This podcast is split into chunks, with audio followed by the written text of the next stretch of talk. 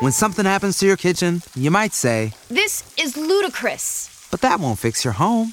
That will only get you the rapper, Ludacris. Having trouble? Don't panic. Don't be alarmed. You need to file a claim? Holla at State Farm.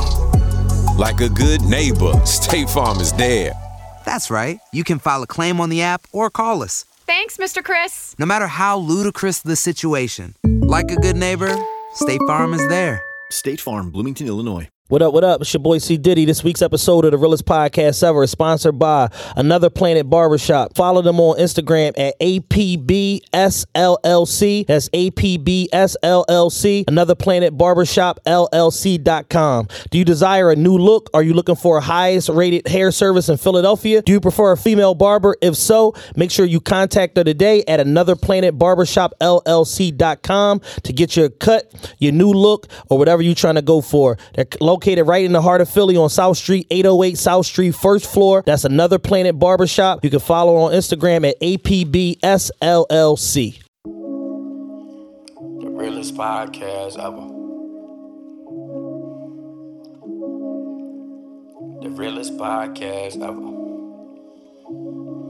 Y'all's the hate on all of my moves, but now niggas on it. That used to bait me on me and my views, but now niggas on it. I, see you on it. I used to tell them I'ma hand me a show, but now niggas on it. Man, on it. Her homies on it. I see you on it. Your homies on it. No, she on it. Y'all's the hate on all of my moves, but now niggas on it. Dog, you on it. That used to bait me on me and my views, but now niggas on it. Used to I used to tell them I'ma hand me a show, but now niggas on it. Swears, uh, Her homies on it. Now you on it. Your homies on it. The realest podcast ever. The realest podcast ever. The realest podcast ever. There we go. Finally caught it again. The realest podcast yeah, I missed ever. It. What up, what up? We are back after a brief uh, week off. Can you turn up my whatever? I don't even know what to call it at this point. I can't hear shit. What number are you? Oh, I'm all the way over at two now. They see, they always is, cut this, this shit. This is two? Yeah. Cut it up to like the middle. Hello? Hello? There we go. That's good. Okay. What am I? Yeah, they always... T- they, you know what's crazy is the numbers move. Have you noticed that? Yes. Like one num- one week I'm seven... Yeah. And then you're like four. Yeah, I don't know what they're like, who, who's touching shit when we ain't here, but they're uh, the parents. Like, I don't understand why shit. The headphones are moving through different jacks. Now, I can understand the headphones moving around, but why are they plugged to different exactly. jacks? Exactly. That makes no sense. Because this is always in seven. And now it's in eight. Seven goes, yeah, see? Yeah, and, now, and, now, and, and now you're in eight for, for some reason. I don't know what's going on. Yeah, whatever. Realest Podcast Ever, we are back after a brief uh, brief yet announced week off. I actually had somebody hit me up, was like, y'all could have said y'all wasn't going to have a show last week. I'm like, we actually said it in the show. I had two people th- The week before. You didn't listen to the end. They like, well, you could have said hi first, motherfucker. Like it turned into some whole other shit. Our listeners are nuts because it's like you, they'll ask you something that was clearly acknowledged. Yes. You know what I'm saying? Stated. Stated. Clearly. Like wholeheartedly. Like from beginning to end. And you be looking. We even gave a reason why we weren't going to be here. Yeah. I don't give a fuck about that shit. Yeah, whatever you was talking about. You better get on social media and yeah. announce that you're not going to be on the pod, even though you announced that you wasn't going to be on the pod, on the pod. But we need a social media announcement also. Social media is getting stranger and stranger. Yo, I literally have a hate-hate relationship with social media. Like, I... I, I had a tweet yesterday. I said, uh, corny chicks got the ball on social media. And, they, and they've actually had it for quite a while now. They're an, an annoying species of, of women that are dominating social media right now. Uh...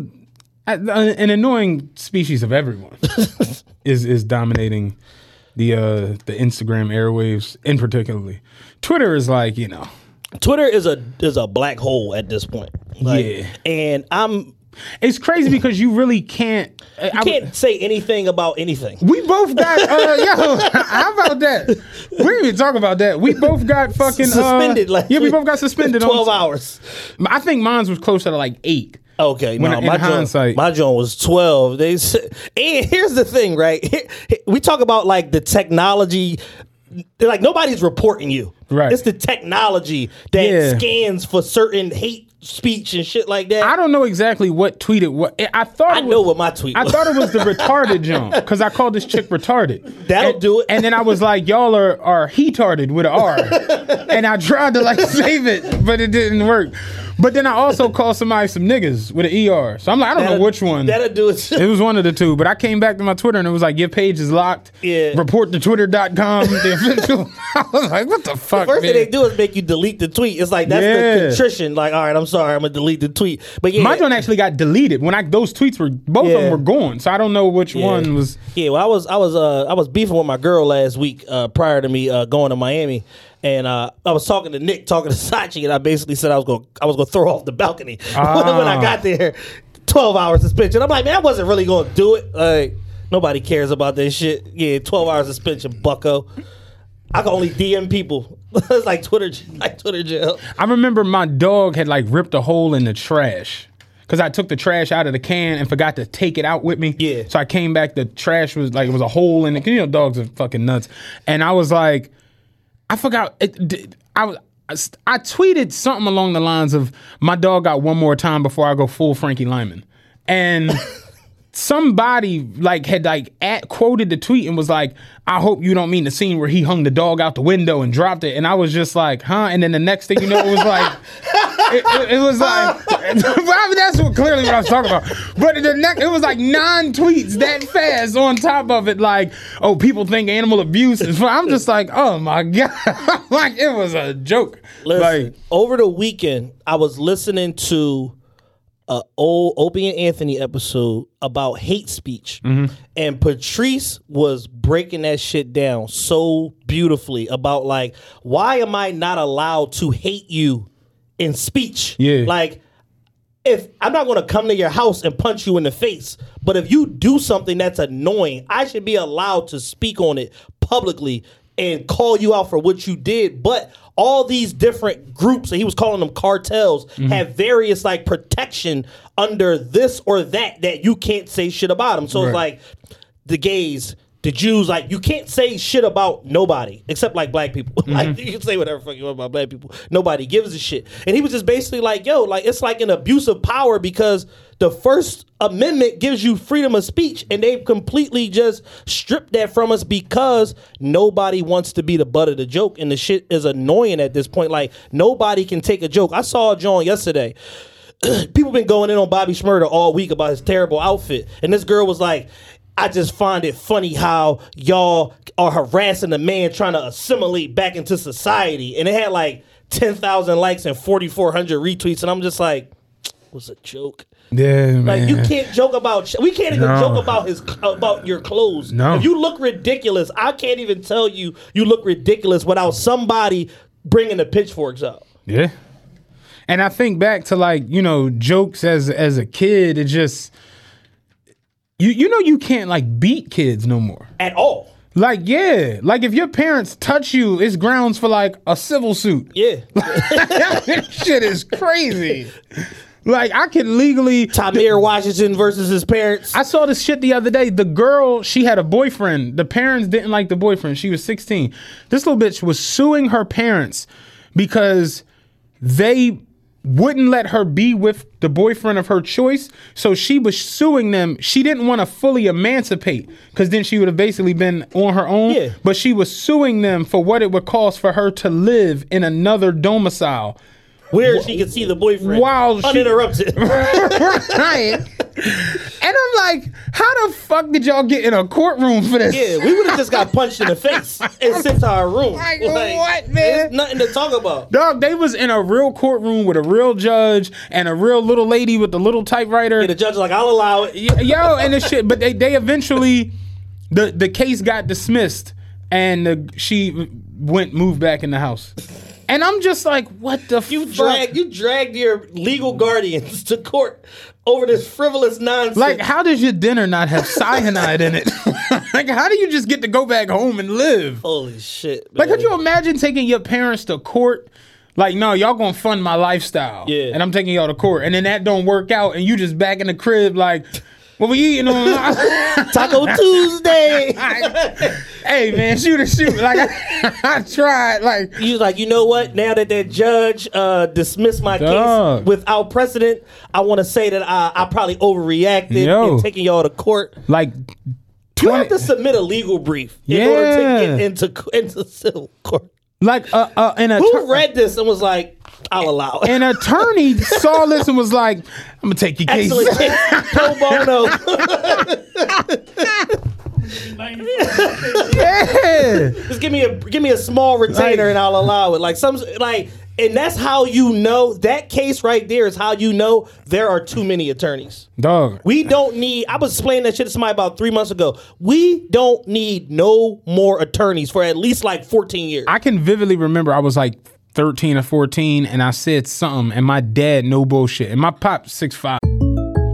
When something happens to your kitchen, you might say, "This is ludicrous." But that won't fix your home. That will only get you the rapper, Ludacris. Having trouble? Don't panic. Don't be alarmed. You need to file a claim? Holla at State Farm. Like a good neighbor, State Farm is there. That's right. You can file a claim on the app or call us. Thanks, Mister Chris. No matter how ludicrous the situation, like a good neighbor, State Farm is there. State Farm, Bloomington, Illinois. Uh, three, like, this is for real. Yeah. You know what I'm saying? Like, my pop jumped up and like smacked the shit out of me, like right here. Like I'm talking about like the the over the the over the top version. Smacked the shit out of me, and I'm like crying. I'm like, what? Like, and I, I dead ass was like, I'm calling nine one one. And he threw the phone at me. And I didn't, in hindsight, it was just like, the nigga threw the device. Here, call him. Call him. You gotta stay here till they get here. Right. Call him. The payphone is gone at the end of the block. Like, call him. Like, yeah, and it's just like, that was dead, that's how it was. Like, I, re- I remember my mom walking around with like a little belt in her purse. Just in case. Just in case. Got my chapstick, got my whip ass. Just in case shit get thick while we out here at the store. Yeah, I remember one time, I, I was a pretty good kid. I didn't get a lot of beatings, but I remember one time my mom beat me with a shoe. I did some crazy shit like... I was like wrestling and broke my grandmother's bed frame or some shit I couldn't afford to pay for. Remember when you Mom would get hit with, with anything? Fucking, like beat me with a shoe. Like remember them brown like them uh, them them loafers that was sandals. They had the, them, that them, little hill, that little, little hill. Beat me with that, John. Wah wah wah wah. Yo, about seven good strikes with that shit. Same his same fucking sandal she asked you to buckle three days before. Come, come buckle this real quick. Like, real shit. I remember remember the game. Well, not game, but like it was a paddle with a ball and a string on it. Yes. And you have to hit it up in the air. You remember that shit? I won one of them at the carnival over on Island Avenue. And I remember I brought the shit home and a couple of days later wound up getting into some shit and my dad hit me with that joint. And I'm like, why the fuck I even bring this shit in the house? like, like, dog. Like, you can't beat your kids now. You can't yell at them. That shit is crazy. Like the whole, the Jackson five story is like ninety-seven parts. The first ninety-one is Joe telling them to go get a switch so he could beat their ass with it. Joe made Jackie stack cinder blocks. Like he had a big ass mound of cinder blocks solely for when you in trouble, you got to move them from here to there. And then when you in trouble again, you, you move, move them back. What is this teaching me? Like, dog. Responsibility. Old, old parents dad had like, um... what they call it, like uh, torturous methods and shit like that. Like they dead ass used to just whip ass. That was yeah. what it was. And it just, where we are now, you can't yell at a kid. You can't, none of that shit. Like it just, kids have like rights. Yeah. Like kids dead ass have rights. I was watching this video on the way over here. This uh, mother, she she never got on the screen, but um, she walked in a room. Her twelve-year-old daughter got her bare ass. They don't obviously don't show the bare right. ass, but her twelve-year-old daughter got her bare ass out twerking on Snapchat, oh, wow. and her mom catches her. So now the mom got like a decision to make: like, do I embarrass you or do I beat the shit out of you and go to jail? And she's just like making her repeat like all this ridiculous shit as a way to embarrass her to send a message now, to the Snapchat now, now community. Now that, John, I'm I'm all for whipping ass. That's cool. But the the going on Instagram live or posting on social media that like repeat after me, I will not suck dick. That's, it, that's like it's, it's just like, them Jones. Just, it's just like, like my mother raised me. Yeah, it's, it's like them Jones are cringeworthy. I, I can't fuck with yeah, them. And, but the mom is like in her message, she's acknowledging like. I want to beat your ass, but I can't because I'll go to jail. Like the, I've seen a mom hop I, to the point where I can't even watch them Jones no more because they're they're just they make me like uncomfortable. Yeah. The mom will hop right on the screen and be like, this is Tajanae, because it's always a weird ass name. This is Tajanae. She thirteen. Y'all niggas talking to her. She only thirteen years old. She won't be sucking no dick. She won't be giving up no pussy. Right? And she, yeah, I ain't giving up no pussy. You like, turn this shit off, man. Like, what the fuck is happening? Like, this is not working. This is bad parenting. Like, hit her with a pot and be a real parent. Like, this shit is hit awful. Her with three uppercuts and yeah. just get this shit, keep this shit off the net. Punch her in a fucking throat and then go on with your day. This is bad parenting.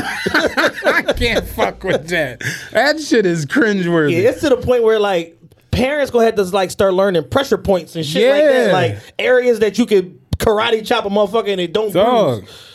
Was it Patrice O'Neal was like, you hit him on the top of the head so it don't leave no bruises? Real shit. They trying to explain to the yeah, cop. Like, yeah, you oh, got right right It's right here at the top. You have, you, you ever played Officer, Officer, you ever played Donkey Kong? She hit me like that. Speaking of which, um, get, getting into some of the rundown, did you see Patrice O'Neal's documentary?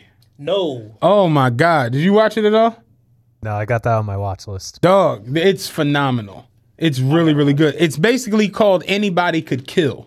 That's the name K- of it. Killing is easy. Killing is easy. Killing is easy. Because he would always say anybody could kill. That's the easy part of comedy. Yeah. So basically, it follows him through, you know, he's actually talking in it. So it's like, you, he's not on it, of course, because he's yeah, passed away. Yeah. But it basically follows him and he's, uh, you know, they're using parts from interviews that he did or whatever, whatever. So they got everybody on there. Yeah. All his peoples that he was with, Jay Moore, fucking Kevin Hart, Kevin Robinson, Norton, Norton all, all all of them from the fucking radio show, his fiance, everybody. And she's a comedian now. Yeah, she's really, really good yeah. too. But basically, it it talks about how everybody who's anybody that was in comedy, like, and all of them, Kevin Hart, Chris Rock, all of them, Kevin Hart was like, meeting him was like the best thing ever for me, but it was also the scariest thing ever for me because it was like, damn, I'm not better than this dude. Yeah. You know, and they're all, they, everybody was like, the, the one who was like, the, he was the best comedian in Boston. He's like, the first night I saw Patrice O'Neal get on at the Laugh Room was just like, damn, I'm the second best comedian in Boston now. Damn. And literally, he was like, he just came from such a place that was like so authentic and so just like real. So they were showing his old shit, and Patrice O'Neal was like, I don't litter. And people were clapping, and he was like, relax, let me explain why I don't litter. I don't I don't give a fuck about the earth. Yeah, you know, it's the earth. Who gives a fuck? He's like, my thing is, I always have a fear of like, drinking a can of soda and then like throwing it over my shoulder and it rolled down a hill and land next to a dead white woman.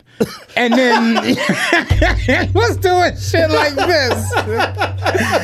He was like, they pick up the can and they get my D N A and then they see me like, this big nigga. Open the shit can. I got him. But he was doing shit like that. And it's just like, he was he was just so, you know, like you, he was a big ass nigga. Yeah. Like he was six five, three fifty, you know, yeah. so he was huge. And Kevin Hart was like, he rubbed so many people the wrong way. Like, we all knew getting into comedy, you know, like most people have a goal of, I want to do stand-up comedy, then I want to get into sitcoms, maybe get into movies, you know, and make some money, get my own specials, and, you know, be able to do my thing. He's like, Patrice O'Neal really didn't give a fuck about none of that. In fact, yeah. he, like, hated this shit. You know what I'm saying? So basically, when it came time, you know, with comedians, the big thing is like getting your own special, getting right. your own special, and then eventually turning that into a situation with a network where they give you like a holding deal where like, we're going to create a sitcom around, around you, you, or we're going right. to write a film around you. And he was like, literally like, Patrice O'Neal had every fucking major company wanting to do, because he's fucking brilliant yeah, and great. He wouldn't play the game. And he would not play the... So they, they were showing his first... um. His first attempt at doing a um a pilot. This motherfucker. He basically was doing a um. It was a uh. It, it, the show was called How to Deal with White People. And the shit started. It was like, hi, I'm Patrice O'Neal. I've been dealing with these crackers my whole life. So what the fuck? And in the background, it was a white dude juggling. It was another white dude being a man. It was like, I've been dealing with they goofy asses my whole life. That's funny. It was uh, just crazy shit like that. Yeah.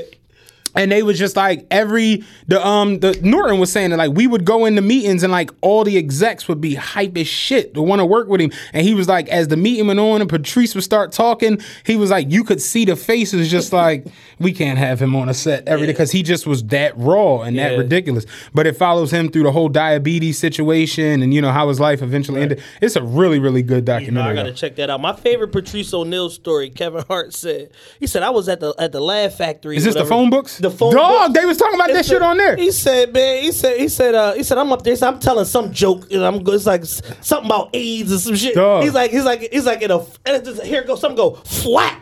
That was a phone book. They talked about it on there. So Norton was like, we were at the Comedy Spot. Kevin Hart gets on stage. He's like, this is Kevin Hart's first appearance in New York, and Kevin Hart is like, normally when you get heckled, you get heckled by, you know. People like yeah. he, he's like so for me to get heckled by the nigga who's going on stage next is just nuts. Like, but Kevin Hart said I'm on the stage and he was like, you know how you can just feel something coming at you? He was like, I could feel like just this wind and I looked up like what the fuck? Boom! A fucking Yellow Pages hit the back of the stage and he was like, I looked out like what the fuck? And he was like, Patrice O'Neal loud as shit over the crowd was like, pick that phone book up. Call any number you can find and ask them if you... This episode is brought to you by Shopify. Whether you're selling a little or a lot, Shopify helps you do your thing, however you cha-ching. From the launch your online shop stage, all the way to the we just hit a million orders stage. No matter what stage you're in, Shopify's there to help you grow. Sign up for a one dollar per month trial period at shopify.com slash special offer, all lowercase. That's shopify.com slash special offer. You made the right decision with this comedy thing. I was like, what? like, like Patrice O'Neal was nuts. He was insane. But yeah, it's like, and they get into the radio show. That's the part that's really dope. Yeah. They get into the radio show and him doing the... Uh, Black Phillip. The what? Black Phillip show? What was the name of it? The show when they would be on the stage. In the on the couches. Oh, you talking about uh, the Web Junk show? No, he he he he was talking about how he hated. He didn't even like Web Junk because it made him like too famous to the point where like people felt comfortable coming up to him and being like, "Oh, you the Web Junk guy." And he was like, people would come to my comedy show and be like, "This isn't the stuff you do on Web Junk." And he was like, "Cuz, bitch, I'm not. Fuck, that's not me." You know what I'm saying? But he didn't like the whole conforming yeah. to anything. But they talked about the radio show and they talked about the um. I can't think of the name of the shit. Tough crowd. Tough crowd. There you go. Thank you. They talk about because that was uh, Colin Quinn and them, right? Yeah. yeah. They talked about that shit and how like other comedians and other fans, fans of other comedians would almost be like, he talks more than anybody and this and the third. But Colin Quinn and all of them was like, well, well, he's better than everybody. So right. it's like, yeah, we want him, like his yeah. opinions and his views and just. Like, I, I came here for Rich Voss. What is this shit? You know what I'm saying? Like, yeah. and he's just like, nah, he's really, really. That good at doing everything, like right. even down to like just little bullshit opinions. It just, it was phenomenal stuff, and it's just like yeah, like Patrice really, really like seeing everybody on that John. Like it's it's borderline a shame that he didn't get the worldwide right. recognition right. that yeah. he deserved because he was really and and Kevin Hart was just like I never seen him write nothing. He's like, we would be in the back and everybody would be writing this and writing their jokes and this, that, and the third. And he would literally just be like, yeah, I think I'm going to just talk about this and just go the fuck out there. He had one joint where he was like, nothing bothers me more than like when, because you, you've seen his, his fiance. She was yeah, nice. Yeah, yeah. He's like, nothing on earth bothers me. And I, I know this because I've dealt with this shit. He's like, when other fat people see you. And and they see your lady and be like, all right, big dog, I see you, represent. And he was like, no, I'm not the fucking leader of fat people. He was like, y'all got me like, now I'm like fucking Malcolm X X L because I gotta fucking walk around as the fucking, the, the leader of fat guys. And he's like, that shit is like, he he just, everything he did was just brilliant. Yeah. You know what I mean? It's a real good documentary. Yeah, no, I gotta check that. I'm gonna I'm gonna watch that tonight, man. I love Speaking it. of good documentaries, before we, uh, we can start with, like I said, with the rundown. Yeah. Have you gotten into Hip Hop Uncovered? I finished it. Oh, I haven't. I'm, I'm three episodes in. Yeah, I finished it. Listen, it's all so our listeners, good. If you like hip hop, if you like street shit, if you like nonsense, if you like uh, redemption stories, it, listen, it's phenomenal. They literally like other than like the uh, the, the Hip Hop Unlocked or whatever, what's the one on Netflix? Uh, That's the thing I think T was talking about when we because we were talking about it earlier. Um, there was one on Netflix where they basically went through all the regions. Hip Hop Evolution. Evolution. Hip Hop Evolution. Because that was one where they was talking about uh, the um, the A T L with the exactly yeah, yeah, A T L. Yeah. Then they did the New Orleans bounce yeah, and all that. Yeah, yeah. So this particular Hip Hop Uncovered, this particular joint covers from the seventies to twenty twenty. Mm-hmm. It touches on the street culture element of it. Mm-hmm.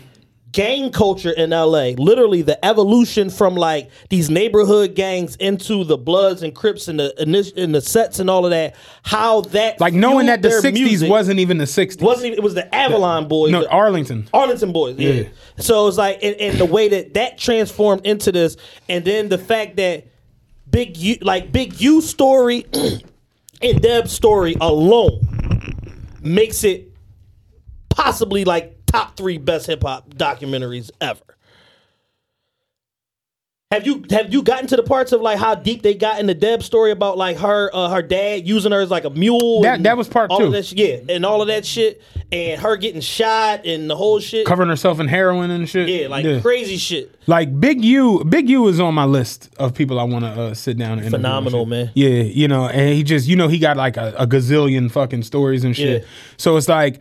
I, I read into it because I didn't watch it all yet, but just, you know, reading the shit. Yeah. He goes into him and Nip and all of that. I yeah. didn't even realize they weren't fucking with each other at one point. Yeah, they got, they allegedly uh, had a whole, like, a melee. Yeah, like, like a whole, it went down. Over you know some know? studio equipment. Yeah. And, and then they said that Nip hit him up, like, yo, let's squash all that shit, yeah. whatever, whatever. Because there was supposed to be, like, some rumors of, of him with the whole death and all this bullshit. Yeah. And it's just like, yeah, it's it's it's a wild, wild ride. So it basically, it follows... Five people. Deb, which is Waka Flocka's mom. Yeah. Her brother, Benny, Benny, which is a fucking uh, Supreme Team member. Yeah, he was like third in charge of Supreme yeah, Team. Yeah, he was behind Prince and Black Just. Yeah. And then it was um, Haitian Jack, Jack, Trick Trick, and and Big U. Trick Trick is funny as shit. Yeah, yeah. Trick Trick is hilarious. When you get to the end, we got, we'll talk about it again on the next show.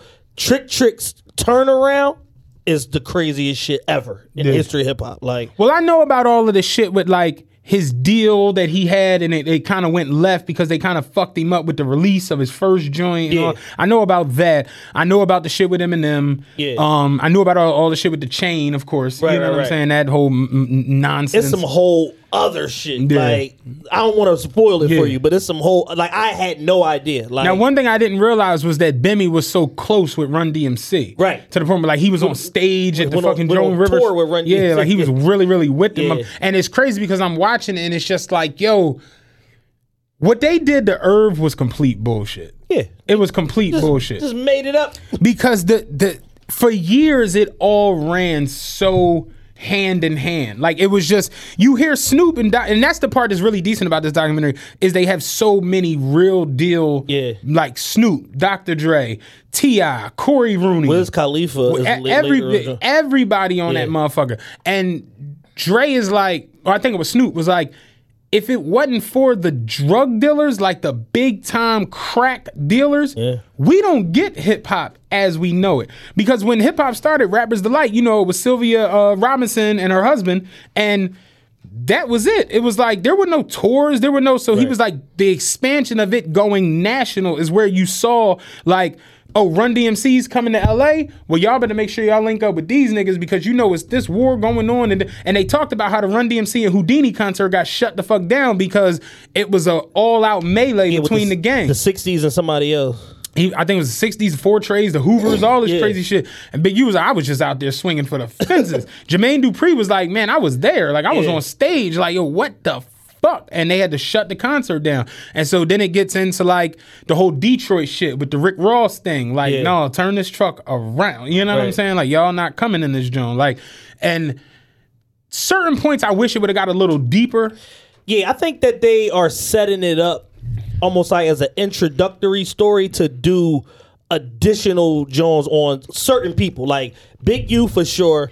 Big, U, Big sure. U is the executive producer. Right. So I know he has another, another series play. coming about. Yeah. The fact that he was talking about the fact that He had like fifteen players in the N F L that came through his football program. Yeah. fifteen hundred got Division One scholarships yeah. that's playing in college. I'm just like, damn, like this dude really uh, yeah. changed the narrative, like yeah. flipped his whole fucking life around. And um, his son now is uh, playing div- uh, Division One college football somewhere okay. also. They get into that later on. It's crazy to think that they filmed Boys in the Hood on his block. Literally. Like nuts, you know what I mean? Like yeah, it's, it's, it's a really, really good joint. Like I said, I'm three episodes in, it's six parts. So yeah, no, excellent, excellent, excellent. If y'all haven't watched that, watch it. Super well done, tasteful, because the right people were in charge yeah. of the production and not just showing up as talent and telling a story. So check out yeah. uh, Hip Hop Uncovered. Haitian Jack's story is nuts too. Haitian, I'll say this about Haitian Jack: you got to take everything Jack say with a grain of salt. Jack. Every the, the one key thing that I saw in everybody on the show except Jack was humility.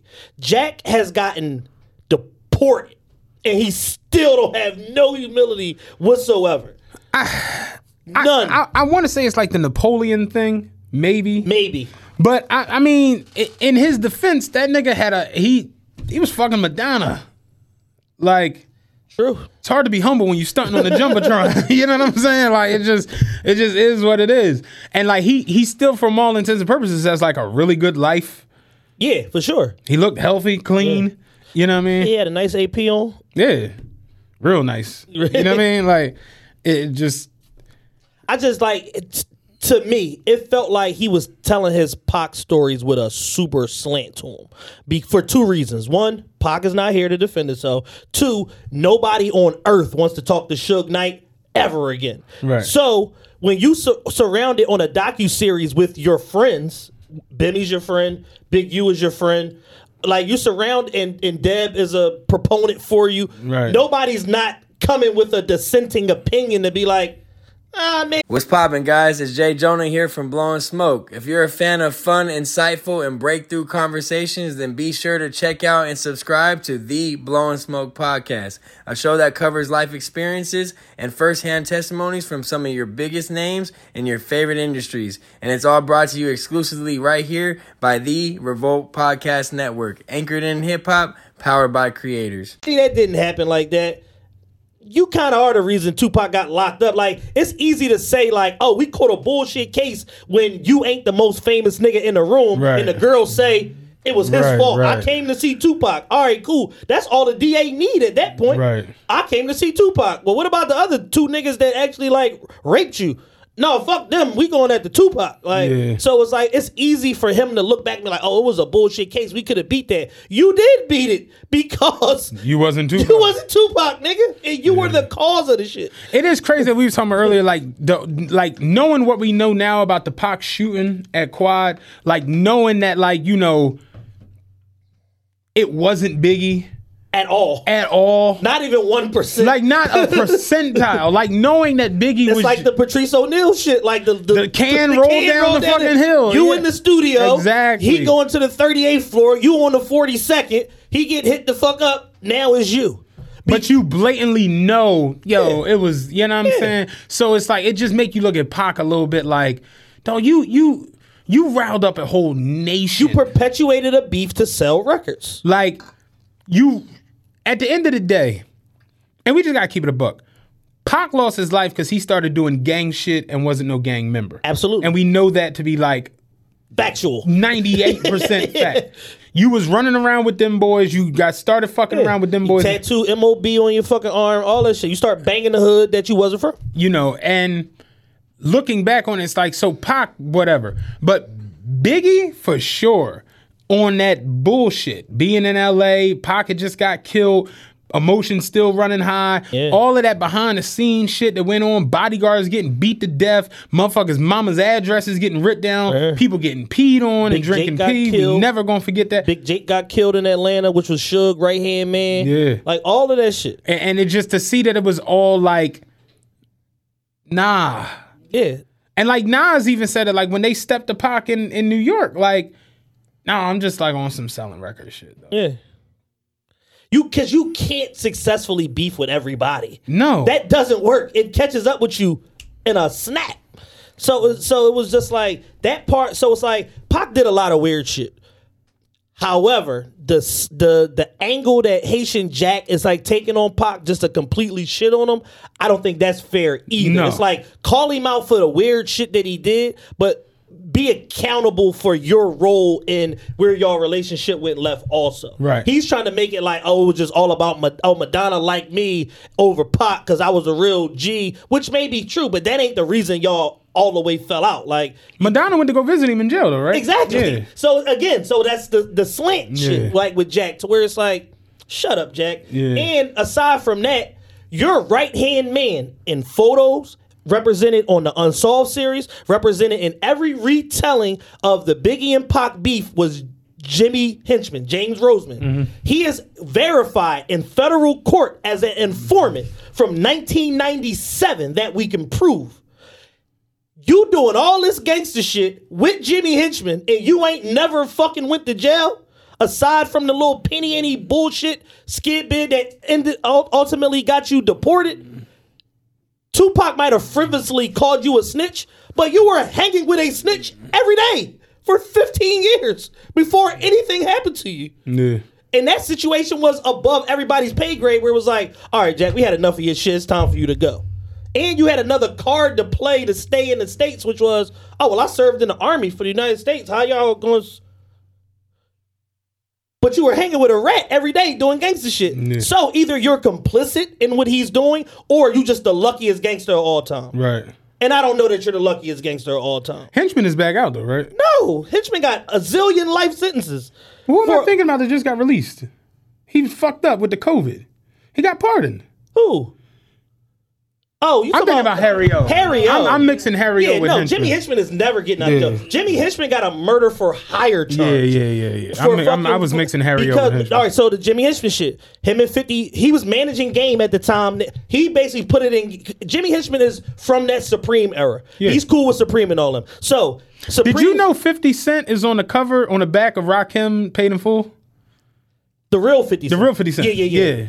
Yeah, the real fifty Cent, Puerto Rican Supreme. Yeah. yeah. Like, I I, I guess I just missed that all these years. Like, oh, shit, that really was fifty. Yeah, they were with the Brooklyn Mob. Yeah. That's what he was saying. Like, Eric B was everybody like, in that picture is Stone Cold yeah. Street Legends. And it's just Eric B and Rakim with him. Yeah. But, like, yeah, like, that but was Eric how, B was, like, third in charge of the Brooklyn Mob. He was like, that's how close this shit was. Because he was like, basically, it was like, yo, The the drug dealers who was getting all the money was like, yo, I can back the rapper and back the play, and had mm-hmm. the rappers come to my party and have L L and Houdini and this and the third, yep. Curtis Blow and all this shit. And then they saw it and was like, shit, I could manage a rapper and really, really put right. some shit together. Then they was just like, man, fuck it. I'm about to put some bar. I'm about to put some bars out. So he was like, that's how close it ran. You know, yeah. like it was just, it was hand in hand. Like and, it was. And this how deep Eric B street ties ran. When Suge came to the East Coast and wanted to do Death Row East, Eric B was the president. Yeah. Eric, like, because nobody fucks with Eric B. So it's just like, all right, nobody. Never. And Eric B still mega rich to this day, driving the newest Benz, yeah. all that shit. Like, Eric B is a different individual. Like, have you ever, did you uh check out him on Flip the Script podcast? I saw it, but didn't it's watch it. It's one of the best interviews ever. Like, and he's just like, the whole time he's like, you know, because Flip, because Flip is annoying as fuck. He's like, yo, you know I don't talk to nobody. Like, you know what I'm saying? Like, like he's just super secretive. He's like, yo, you know I don't talk to anybody, right? Like, and some motherfuckers like that where you can just look at them and kind of like sense it, where it's like yeah. they don't look to be on the on the the joint with it. They don't look to be in everybody's face and, you know, going through every little fucking media platform mm-hmm. and this, that, and the third. That's why motherfuckers like act too cool, or it'd be like, for what? You're yeah. on every fucking media platform yeah. possible. I knew Eric B was a super goon when he said, yeah, I mean, you know, it was no real issues between me and Rakim, you know what I'm saying? Like, it was it was straight business. You know, we was fifty-fifty partners. I'm like, you were the D J. How the fuck did you, how the fuck, this one of the five. Or, Rakim number six, maybe, on all-time all list. It's like one of the eight greatest yeah. M Cs of all time. You fifty-fifty partners with this nigga. Like, how? Well, we killed that last track that you wrote. Damn, we killed yeah, that shit, we man. Smoked that joint. Like, yeah, man.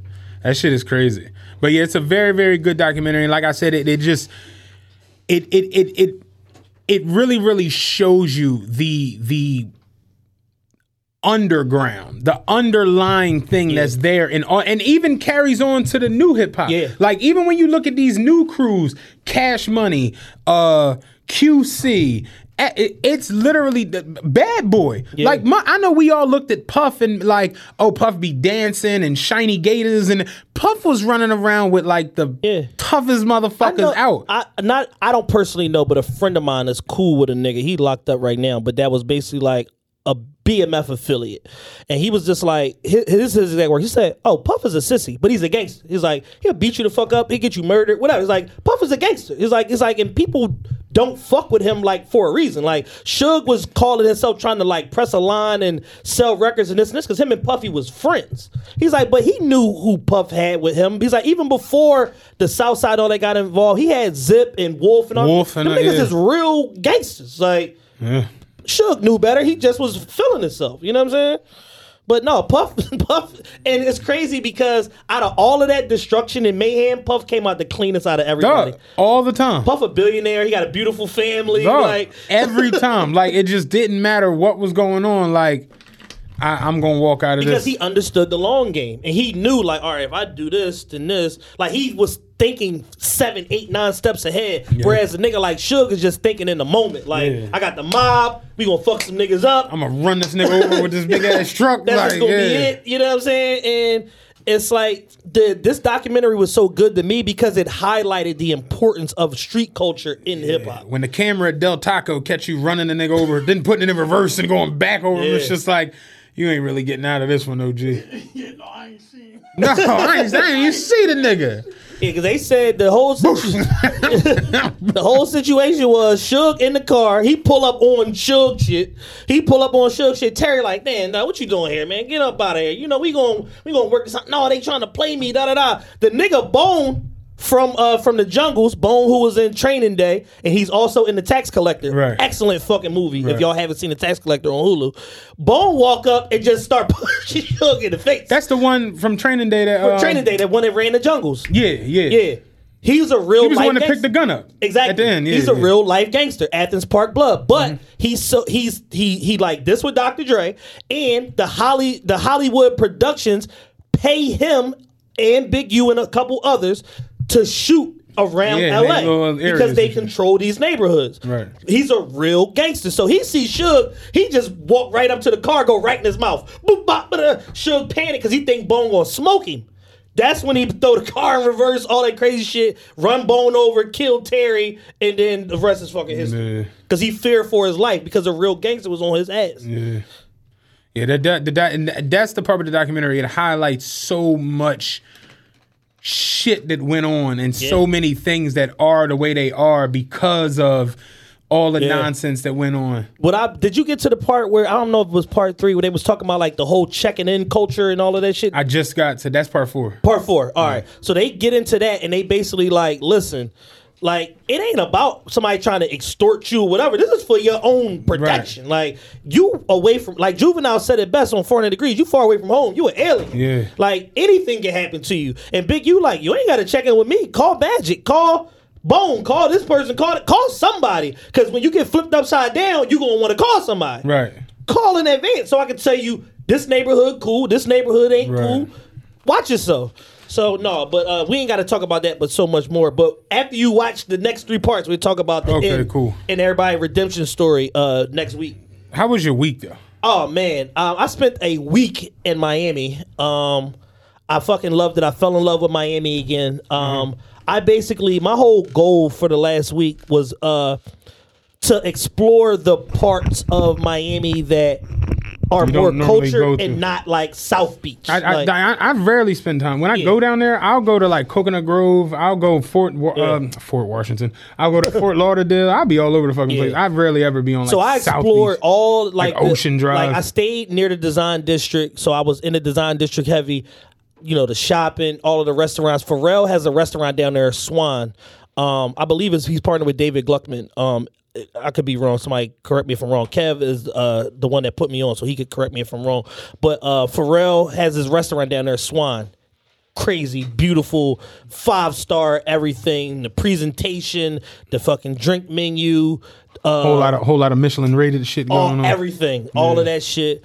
Uh, I went to, so I basically did like my own restaurant week. Like, you know, I was like, you know, shopping and exploring the different areas during the day. Brickell, Design District, uh, Coral Gables, all of that. And then like nighttime, basically went to a different restaurant every night. So I went to Prime, uh, Prime Fish, which is the sister to Prime one twelve. Prime one twelve, but yeah. They also have the steak, the, the, the Prime steak menu also, along with the uh, the seafood or whatever. So did that on the first night. I did Swan the second night, Pharrell's restaurant. The third night, Mister Chow.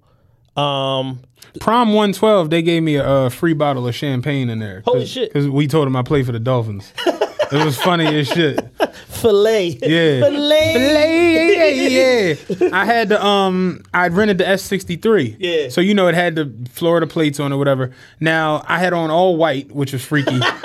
And and then I, I had the boot. That was when I popped my Achilles. Okay. So I had the air boot on. So we pull up, me and Levy get out. You know, she's dressed really nice. I'm, you know, big nigga. And the boy was like, man, you're massive or whatever. And I, he was like, what happened to the to the ankle? I'm like, fucked it up, you know, on training camp or whatever. And he was like, oh, man, what, what do you, you play football? I'm like, I'm the Dolphins, you know, like I'm on, on, on the red shirt team. But, you know, hopefully next year. He was like, oh, man, hopefully, you know, you get yourself back together, whatever. We get in there. They straight brought us free bottle of champagne and shit. Like, that shit was nuts.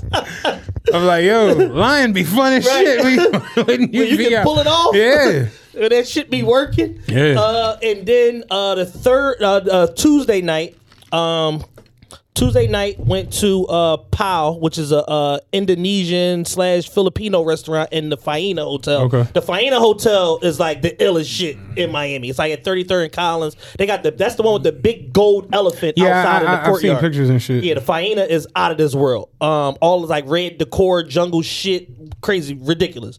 Um, super five diamond hotel, all of that shit. And then the final night, um, we went to uh, Nurset. Uh, Salt Bay restaurant. Mm-hmm. He was there. He was holding the court. He was killing that shit. Like I was gonna ask, is it is do you have to like book him? Well, basically, it's like it's certain shit on the menu you can order that's like signature Jones, and he'll come to your table and do the show and all of that. But he, but what if he's not there? If he ain't there, then you get another nigga. Yeah, like I don't, I don't, I don't, I don't want. Uh, yeah, so I, I don't, I don't want salt boy. Like, I don't, I want to see the actual. You know what I mean? Salt brus. Yeah, salt fam. Like nah. Because I, I was, I was, I meant to ask you that the other because yeah. we we talked about so much shit that I just kind of yeah. like it skipped my mind. But I, I wanted to ask, like, do you have to book him or? No, I just, I just kind of lucked up. Like, I booked the reservation and I was just like, it's Miami, middle of the week. Like, New York stinks. Like, nobody's in New York. He's probably around. Sure enough, I get in there. He in there holding court. It was like a table of like some good looking white women. Uh, Black History Month's over, so I can say yeah. that. It's like a table of good looking white women. He was over there shooting his shit. He had a gold Patek on. Yeah, the Patek was He nuts. had a gold Patek on, baguette fucking factory dial. He was he was in his act. He was killing that shit. And he was just bouncing around table to table, holding court, talking to people. And uh, it was like a great experience. It's literally the best steakhouse I ever been to. Like, it's he, not he, even fucking cool. He further proves my point. I always say, like, when it comes to white people, a ponytail means you're either filthy rich or completely fucked up. Like, you, there is no in between. You see a white man with a ponytail, he's either filthy rich yeah. or he's in the subway. You know what I'm saying? Like, there, there's no in between. One of the underground people yeah. from New York City. Like, think, think about if Taylor just had a ponytail. That would make no fucking sense. You know what I'm saying? Like, you've never seen a white person with a ponytail to just be like, chilling, working a job, you know what I'm saying? Got a little property. Like, you got a ponytail, you filthy fucking rich or you fucked up. But yeah, it looked it looked fly. Yeah, like, no, it was it was super fly. The decor, the ambiance. They, you know, they playing music. They got the fucking you can you know they got the champagne all the way up to the fucking Ace of Spades, Rosé, Dom Perignon, the whole shit. It's almost like a yo. You just made me think about it. You just, uh, so I, I started listening to Earn Your Leisure. Shout out, Earn. I want to get. I want to. Yo, I was I I had. No, let me say this.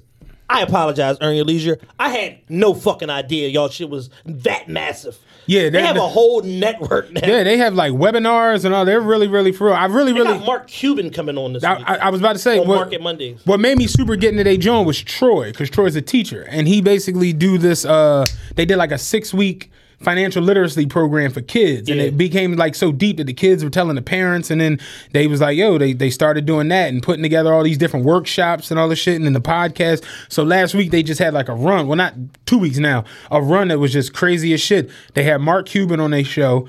Then they did the Breakfast Club. A couple days later, they signed with Black Effects, which is Charlamagne's network. Yeah. Like, I think they might have done it the day before or whatever. Yeah. And then they were number one on iTunes for Business Jumps. And then Market Mondays was number twenty. Yeah. And then they had three other shows that they produced were in the top one hundred sixty. Yeah, they, they, they're dope. But the, you made me think about the episode they had Mark Cuban on. You didn't listen to it, did you? No. So Mark Cuban was like, um, they were like, you're you might be the only uh, N B A owner who like went to live on Sundays. You know what I'm saying? When they yeah. won the championship. So Mark Cuban was like, I'll tell y'all a crazy story about that night. So they went to live after they won the championship. He's like, as we're getting in there, the the manager of the, uh, of the club was like, we have a bottle of champagne that's one hundred forty thousand dollars. It's a huge... Uh, yeah, like a Dirk-sized bottle it's of a gig- Ace they, of Spades. Like, they got to bring in a wheelbarrow and shit. And he and he was like, Dirk looked at me and was like, hell yeah, you better get it. And he was like, all right. So he's like, I gave him my black card. And he was like, you know, with black cards... And this is where I like kind of like... I know we play off we we play off of shit better than most people, and that's not a knock. Yeah. But he was like, you know, every, you know, he was like, you know that every six months they give you the new black card because for theft protection, and they was just like, yeah, and I'm like, right there is where you be like, hell no, I didn't hell know. No, yeah, How no, do we know, know this? Like, no, we don't know this. Like, what the I've fuck? I've only even seen one black card in person. Like, I got a black card, but it's a fucking Cash App card. Like, what the fuck? But anyway, he was like, you know, they they give you a new black card every six months for theft protection. So he's like, you know, you get it, you got signed it, activated, or whatever. He's like, I guess I just hadn't done it, like, you know, just with everything going yeah. on. So he's like, I gave my black card. He's like, fifteen minutes past Dirk, Jason Terry, Tyson Chandler. The they all like, yo, where the bottle at? We want to see the shit. So he's like, the manager came and tapped me on my shoulder, like, can we talk to you? He's like, it's been a long time since I got one of those, one, one, of, one of those taps. So he's like, the manager take me back, like, yeah, your card declined. And he was like, how the hell could it decline? It's a black like Amex. A, and I'm a and, billionaire. And he was like, oh, it must not be activated. So he was like, he called American Express real quick, yeah. and the, the first lady was like, no help. So he's like, can I speak to a manager? The manager got on the phone, was like, yeah, I hear what you're saying, but how can I be sure that this is Mark Cuban? He was like, dude, did you not see television tonight? We won the fucking championship. Turn this card on. He's like, they got it done and brought the bottle out. But the bottle was one hundred forty racks. Like, yeah, uh, that's re- life-altering money, man. No, seriously, on a bottle of champagne. On a bottle. On some bubbly, a little bit of the bubbly. On some bub that you can't even take with you. Yeah, one of the uh, one of my friends, uh, my man Mike Black, he used to be the district manager when I worked at Total Sport. He told me a black card story. It was, uh, I think it was it was Biggs. And he, like, basically, like, you know, with the black card, I think you got to spend a quarter million every year or something yeah, like annually, that. Like, and, recurrently. Yeah, you got to spend a quarter million. So they was, like, basically, like, Biggs would have his and he would never use it. He'd wait to the end of the year and buy a car on the shit, whatever. He'd go buy a Bentley, whatever yeah. the new hot shit is, he'd go buy a car, swipe the car. So he said he went to this car dealership that I guess he never dealt with before. And they called Amex and was like, yeah, we have uh, Kareem Burke here. He's trying to, you know, purchase a vehicle, you know, his car. We just wanted to verify such and such before he run it. They said the people from Amex was like, listen, th- that man as a Shantarian card holder, don't you ever in your fucking life call here again to verify no purchase for a Shantarian card holder, and hung the phone. Wow. The different level of access. Yeah. They said Amex was literally like, what, like, it's a, it's a black, what do you, what do you, what are you calling for? It's a black card. The purpose of the card. Yeah, he could, he could buy a, a skyscraper. He's we like, I, we understand that the card is black, but he's black. Right, so, he's black with the card. They're both black, and we're trying to figure out what's happening. And like, we not, we don't give a fuck about the card. He's black. Yeah, that's the, where the, the problem the, lies. The, the card holder is black as well. Yo, real shit. Oh yeah, we don't give a damn about the card being black. It's him being black that we're calling about. That's funny as shit. Yeah, damn. But yeah, you you had a ball. I, I, was, I, I had the time of my life, man. Um, all I gotta say is, Miami B. Miami. Listen, it, Miami or A T L, I'm ready to go. Fuck A T L, Miami B. I, listen, I'm. You, we set this shit up. We can go ahead and tell. Me and me and Chad are contemplating taking this show. On the road. On the road and getting out of this market. The uh, the bus I had the other night, the heat cut off.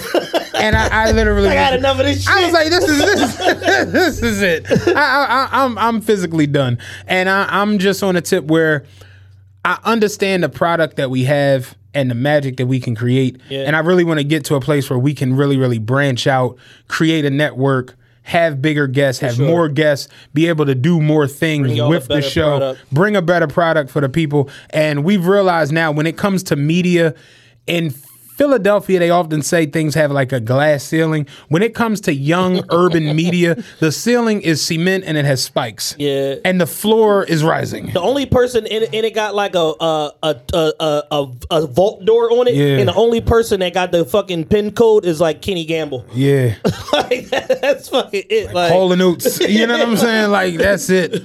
And it's just like, yeah, no, nah, we we had a serious talk yesterday, and it was just like, yeah, like I. You know, yeah, I say like, I, I, I'm leaning more toward Miami because of this. One, no state income tax.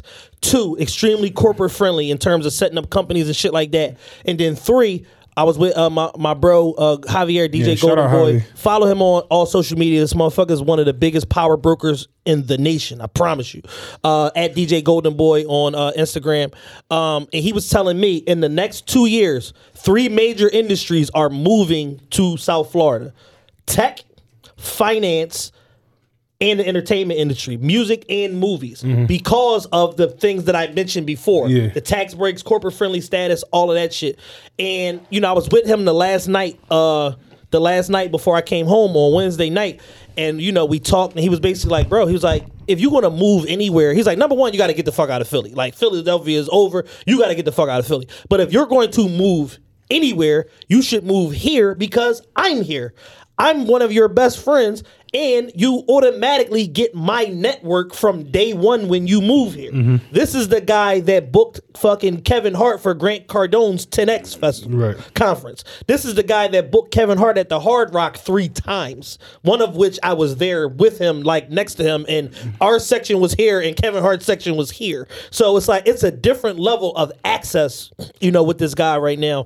And, um, you know, this is one of my absolute best friends, and it's crazy how we met, because like a crazy ass like woman introduced us, and neither one of us like fuck with her. I mean, yeah. we both fuck with each other. So that's just life for you. But uh, I just think that, you know, the type of things that, you know, he could potentially do for us as far as like steering guests towards yeah. our way and insight and this company and all of that shit that he has at his disposal would be huge. He just brokered a deal for fucking TikTok for a Black History Month concert. Well, listen, like like the conversation we all had the other day, I told you, I I was, you know, I kind of had my heart on A T L, but if it's meant for me to wear shorts and John Glenn ties every day. Oh, yeah, and the other reason why we should move to Miami, they have the best weather in the country. Yeah, you see what I'm saying? So it's like, I'll get some big-ass size sixteen John Glenn ties. The whole, and, you the know, whole I, week I'm, I was there, it was seventy-two to eighty-two. Even when it rains, you ain't tripping. You're like, uh, you know.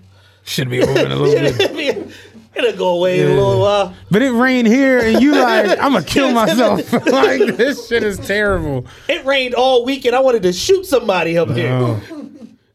It rained three days out of the six I was there. I'm like, oh, you know, it'll be all right. The funniest part is when you. The funniest part is when you go somewhere and then you come back to Philly, and you can you like you get to the airport of like flying out, and you see oh. the congregation of people going back to Philly, and you see the cracked iPhones, and you just like, I'm I'm going home. Like, I, I had the Wi-Fi on a plane and shit when I was coming back. We get about forty miles outside of Philly. They're like, yeah, we're making, starting to make our final descent into Philly. We're about forty miles out. I'm like, damn, I can smell the gunpowder. I can smell the larceny all the way from thirty thousand feet. I can still smell the fucking larceny, man. But yeah, hopefully in these next couple weeks, honestly, um, we can get it all together.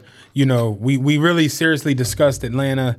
And then we like we had a real deal conversation. Shout out Ra. The conversation we had the other night was amazing. Yeah, that con- the whole conversation about the the um, black economics and everything. Yeah. That, that like, I wish we could like you know put out the shit yeah. we you know because we have really really really great private conversations. Yeah, but we talked about the whole Miami situation, and it's just I just like, think my for me Miami is uh, it just represents a more diverse market. There's more diversity there. Um, you know, with these other industries coming in there, it's going to create even more diversity. And, um, you know, Atlanta, for what it is, it's it's a black city. It's fucking black Hollywood. It's Wakanda. It is what it is. But the violence is starting to tick up a little bit. Like, well, and, we're here. So. And once once niggas tried to try to kill Saha for no reason on like a Wednesday night, I'm like, I don't know. Did about you see D- DJ Envy was talking about his uh, Cullinan got stolen? No. Yeah, they stole his Cullinan, and he was like, at first he was pissed, but then he was like, um, he wanted to find out who did it. On some like, yo, man, like you doing this shit, eventually you gonna run into the wrong motherfucker, they gonna blow your head off, or you gonna go to jail. Like, let's see if you taking these cars and doing whatever the fuck you doing with them, like, you know, we can haul off and like get you to, you know, invest some money or, you know, try to go about it this way or whatever, whatever. And, you know, so that's my whole thing, like, you know, when it comes to the to the youth, it's like they just don't be knowing no better. Yeah. So he's like, at first, like, I'm front, I was pissed, like, what the fuck? But then it's like, man, I can get that shit again, you know, I yeah. got insurance, whatever. And, you know, I just wanted to basically be on some, yo, you doing this. You ever stop and be like, oh, I did this. I got fifteen thousand, twenty thousand. Right. Like, all right, I done did this enough. You know, now let's let's let's become an entrepreneur about this. Let's exactly. invest some money. Exactly. And Charlamagne was like, well, what if it was your Cullinan and took him over the top? To where it's like, okay, now I can fully invest. I can fully invest into what I want to do out, out here. But yeah, so yeah, he definitely got his Cullinan. Yeah, motherfuckers, motherfuckers steal your Cullinan. That shit is on a shipping container to Nigeria right now. Dog, you, ain't, you ain't gotta never worry about seeing that motherfucker again, especially in the New York tri-state. No, this happened in Atlanta. Oh, it happened in Atlanta. I think it was in Atlanta. Oh, yeah. Atlanta, well, Atlanta, same shit. Because, you know, he huge with the real estate yeah, shit yeah, yeah. down there. So I think it was down in A T L and shit. Damn. Yeah, definitely swiped the Rolls truck.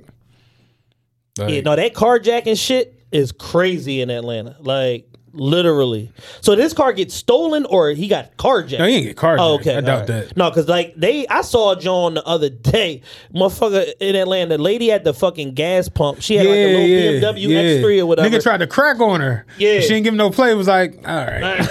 Well, nigga crept around. He was in a B M W, too. He crept around the side of the John, stole her purse and her laptop, and skated off. I'm like, yo, these niggas are vicious. Oh, no, I'm talking about the boy who stole the car. No, this is a different no, John. No, No, this chick got out the car and boy, like he, you, he would tell he like, what's up, baby? She like, no, no, no, no, and walked in the store. He like, hated had to be her. Right, yeah. But uh, what did, did I do anything this week? Um, my week was eventful to say the least. Oh, I got into it with Dustman the other day. That was pretty lit. The um, it went that fast too, cause I, the other day when it snowed. Um, I left out of the crib to go to work early thinking that the roads was going to be terrible. Yeah. So when I come to work, I normally walk in around like three thirty. So all the old heads, like all our number one, number four, all of them motherfuckers, them super old niggas been there forty years, they all get done at like two in the afternoon. Okay. two thirty at the latest because they all do early straights. So I never see these people because yeah. I don't come in till three thirty. So me getting there, I got there early as fuck the other day. I got there at like two forty-five.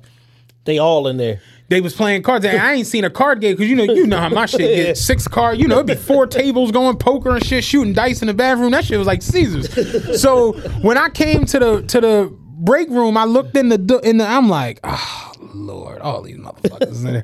So I come, now I gotta be social. So I come in. Hey, what the fuck is that? You know, all of that shit. So I'm just like, what's up? So he turns around and he. I ain't seen him in months. He turned around and was like.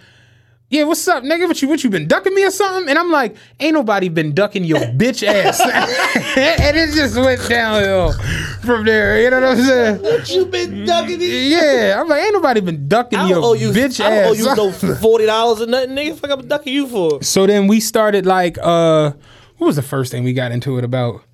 Uh, oh, LeBron wanting to be Jordan and not being Jordan. And I, I'm just like, I'm just like. I'm not even paying this nigga no mind. Then he started saying something else, and he said something else. Then he started going into how now, because they was talking about the snow. And one of the other old heads, Tony, was like, yeah, the, it's crazy. Like, I don't see no kids out here shoveling snow. Like, what the fuck? Like, when did that end? And he was like, I'll tell you where it ended. With motherfuckers like him. All these motherfuckers thinking they can be rappers and motherfucking radio personalities and every motherfucking thing. I'm just like... Like, you do know I'm thirty-six, right? Right. So he was like, all these motherfucking kids, all they want to do is sit in the house, be on YouTube, making motherfucking videos. They don't want to be out there doing no hard motherfucking work because that's the way we came up. And that that's the problem with society now. And this is, so I'm just like, yo, real talk. I, I looked up. I'm like, I got thirteen minutes before I fucking report. I'm like, the reason you don't see kids shoveling snow for five dollars and ten dollars now is because, not trying to be funny, kids can go on YouTube or TikTok and become millionaires in two to three weeks. Yeah. And you got a lot of kids now that are way more creative and way, way more uh, resourceful to the things that they have in and around their community, their lives. It's motherfuckers who legitimately make Jones where they prank they moms and fucking blow the fuck up on yeah. you. You know what I'm saying? Yeah. So it's like, whereas like y'all back in the day were like one level removed from slavery.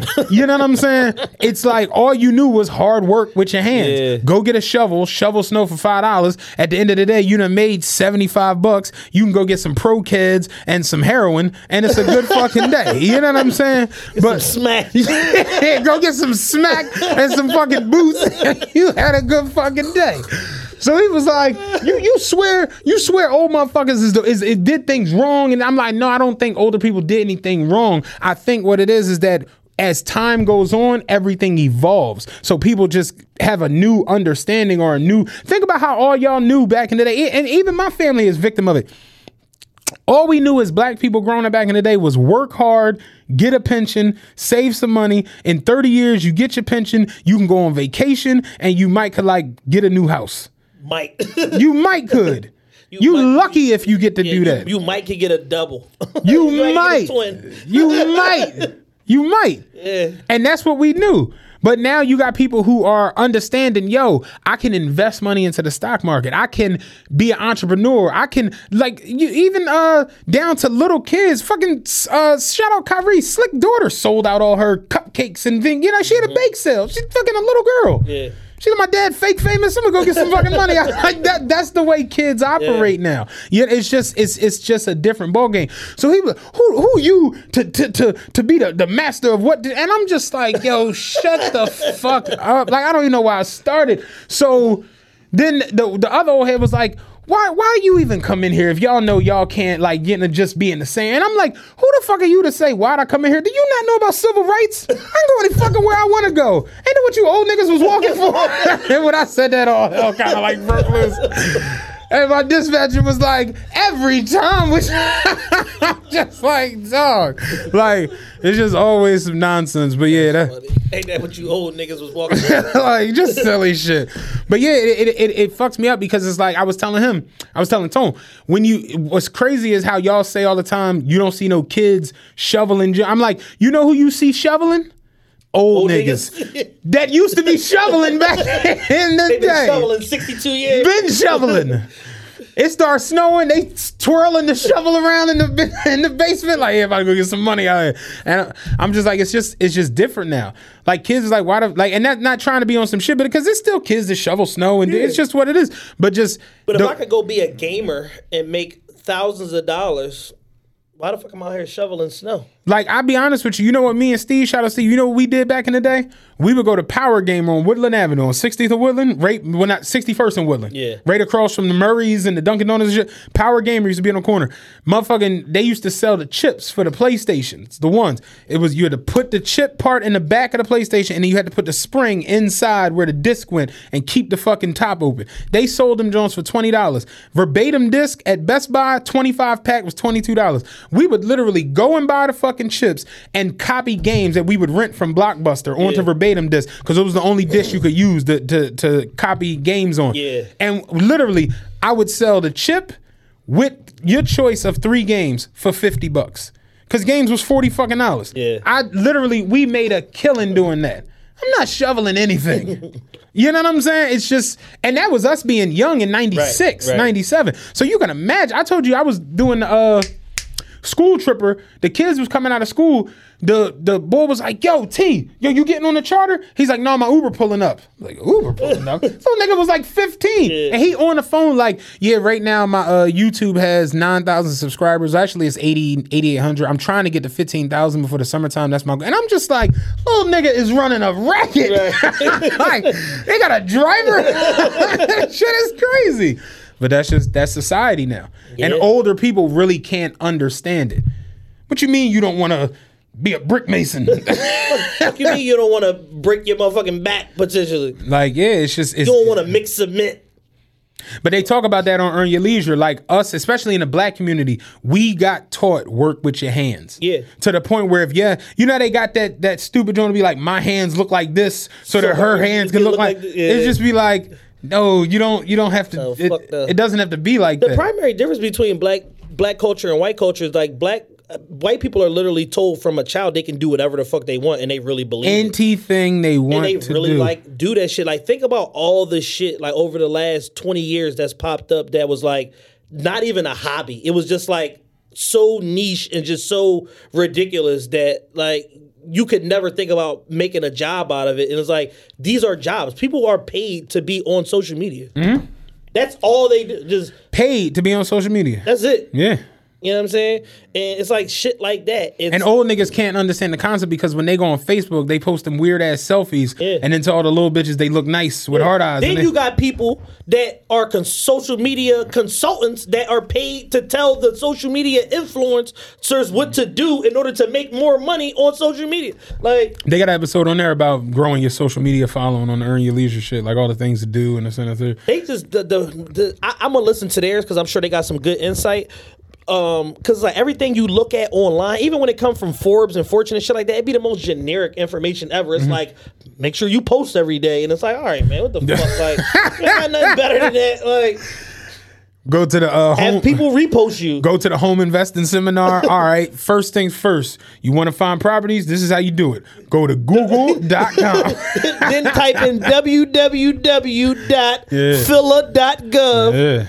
Real talk. Or whatever prospective city you are in. Envy talked about that on uh, the show I was watching. He's talking about because he they started doing the seminars for investing in real yeah. estate and shit. And he was saying how he did it just to piss off this one motherfucker in Atlanta. Dude was charging fifteen bands to come to a real estate investing show.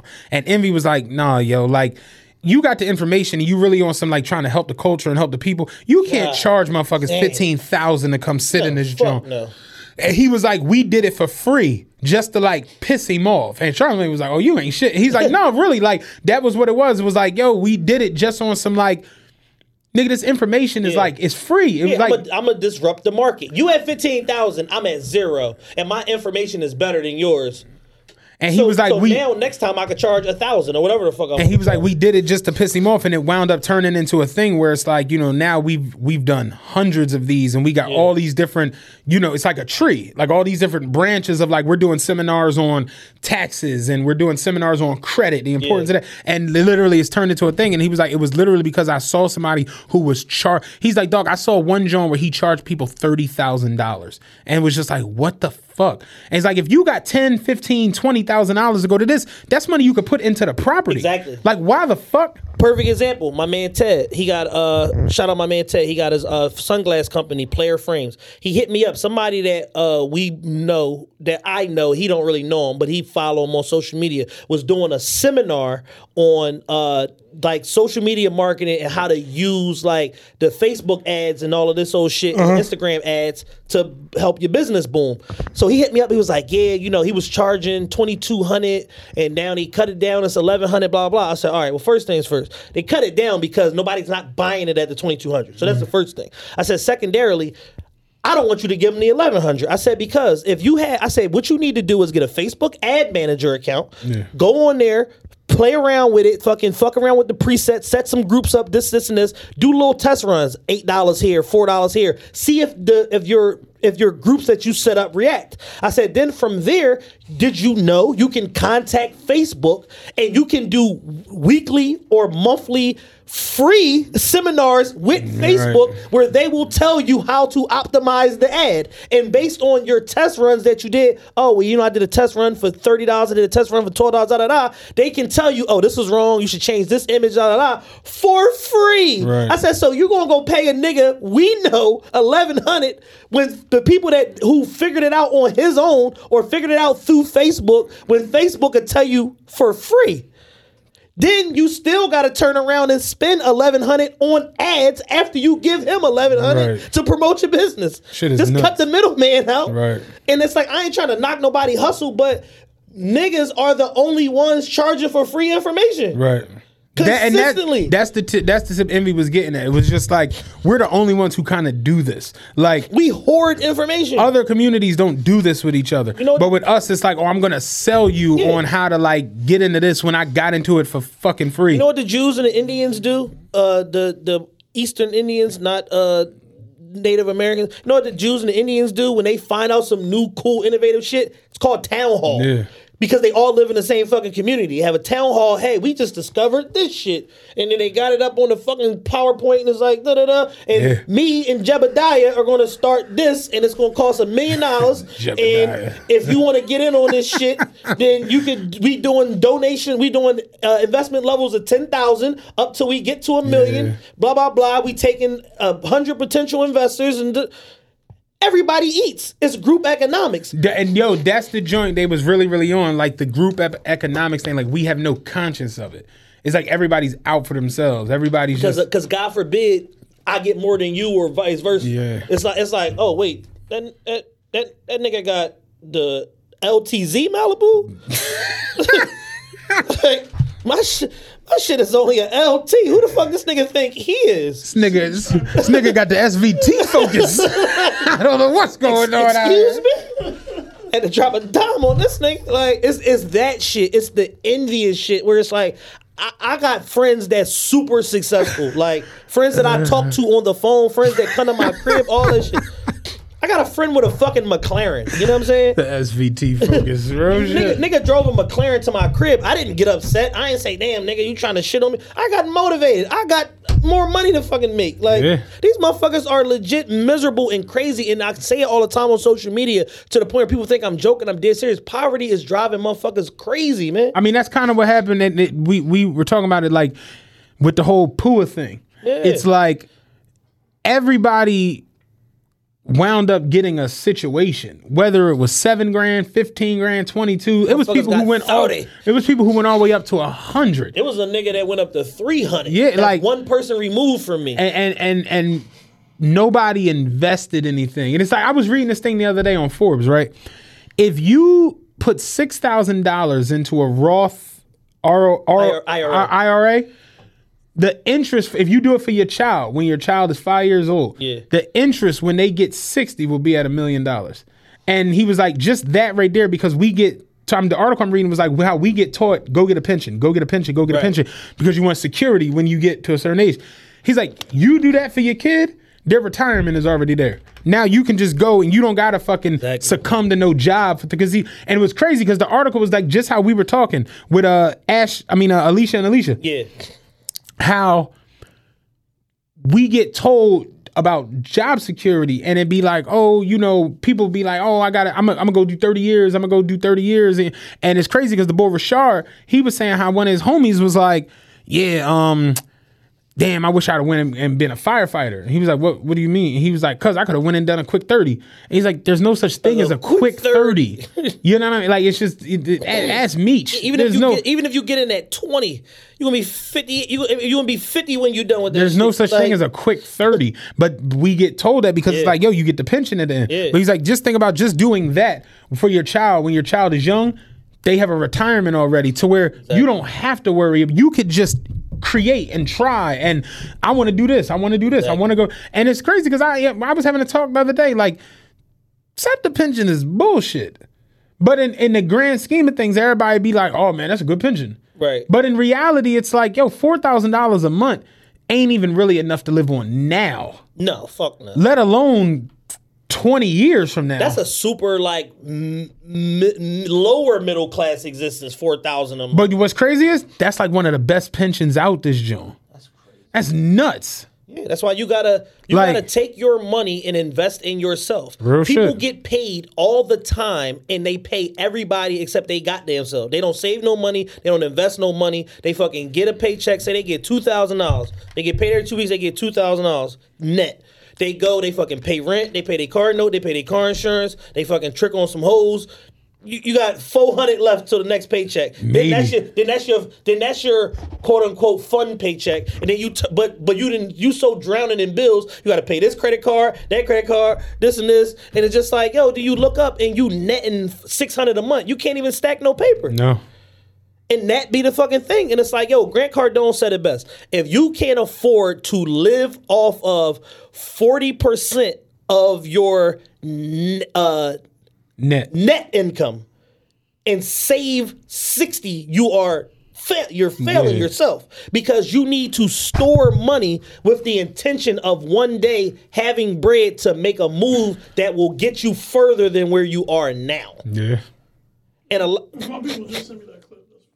The Grant Cardone clip? Yeah. That's what I'm saying, because that's that's the real shit. And it's like, motherfuckers ask me all the time, like, where you get your information? Like, I get my information from the leaders of industry. Fucking Gary Vee, Grant Cardone. Yo, I, I was, I was, I was Dame literally. Dash, uh, uh, what's, what's the bull from uh, Shark Tank? Uh, Black Boy. Cuban? Oh, uh, uh, no, no. It, he talking about um, Fubu Boy. Fubu um, Boy. Uh, Damon John. Damon John. John. Like, motherfuckers like that. People that have done it and done it over and over and over again. Serial entrepreneurs. Motherfuckers that don't got, oh, I got one pop. Like, lames get lucky. I don't believe in that shit. Yeah. Like, you could do anything and then it just pop off. Do it again. Right. And then again, if you don't have at least three successful companies, I don't really want to talk to you. Yeah. I'm, I'll hear you out, but I'm not taking your word as gold when you got one successful company. Oh, you went platinum, yeah, that's nice. Now let me see you do the same thing twice. Do it again. Three times, four times, and a couple of more times. Shut up, Nas.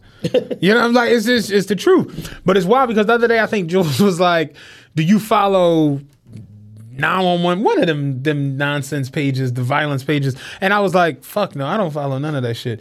And It it made me like really think about it, like how different my timeline looks now as yeah. opposed to like years ago. Like, I follow none of that shit. Like, I don't follow none of that baller. I don't follow yeah. none of that negative shit. I don't even see that shit unless somebody send it to me.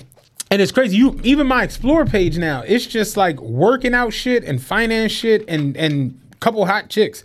It's like I really don't like I don't care about that yeah. shit. My timeline now is like like you said, Gary Vee, Mark Cuban, fucking C N B C, all these different things, because it's just like, yo, you your brain is a sponge. If you pour Henny on the sponge, if you pour water on the sponge, it's just, this shit's gonna, you know what I'm saying? It's just what it is. Yeah. So if you fuel in your mind, you ever see Street Fighter, the movie? Yeah. When they built Blanka, remember he was a soldier and he was a fucking good guy, yeah. but they was programming him, having him watch all that destructive shit to make him like an animal. And the doctor was sneaking, showing him like Martin Luther King speeches and shit, trying to keep him sane. Yeah. And it's just like, yeah, like programming is a motherfucker. Like, back in the day, we legitimately had shows like Sanford and Son, Good Times, The Cosbys, Fresh Prince, Family Matters. Do you realize the theme in all of them shows? Yeah. There was a family, family structure. Element, yeah. There was a father and a mother who were married and they were with each other outside of Sanford and Son, of course, because Elizabeth died. You know what I'm saying? But then you fast forward to where we are now in society and you got like Love and Hip Hop and all of this shit. Basketball-wise. Where it's and just, nobody's a wife. Where you, it's just pandemonium. And Dame, shout out Dame Dash is another person I want to eventually get on this motherfucker. Dame said it on uh, E Y L. Dame was like, they treat us that toxicity is supposed to be normal yeah. in our community. And he's like, that's bullshit. They don't sell that shit to no other culture. He's like, we. He's like, I watch these fucking reality shows. Every, he's like, what the fuck is this? Like, you don't, you're not supposed to treat your friends like this. You're not supposed to fight at dinner. Yeah. It's time to eat. The fuck? Like, but they sell us on this imagery of like, you're supposed to always turn the dinner upside down and yeah. always throw the shoe when the shoe's supposed to, and it's like, nah, yo, we're really not supposed to act like this. And he's like, we're the only people who, and we've said it on here before, we get taught that drama and confusion is supposed to be a way of life. Right. And that's so fucking far from the truth. Yeah. And that's really where we be at, to where people believe it almost. Yeah. I'm to the point where I don't even small talk with motherfuckers no more. Yo, like, I was say, I was saying the other day, I dead ass talk to six or seven yeah, like, people. I don't even small talk no more. Motherfuckers hitting me on I G and all that shit. Yo, I need your new number. No, you don't. Like, no, and it's no Chad, offense. Chad texts me, yo, this is the new number.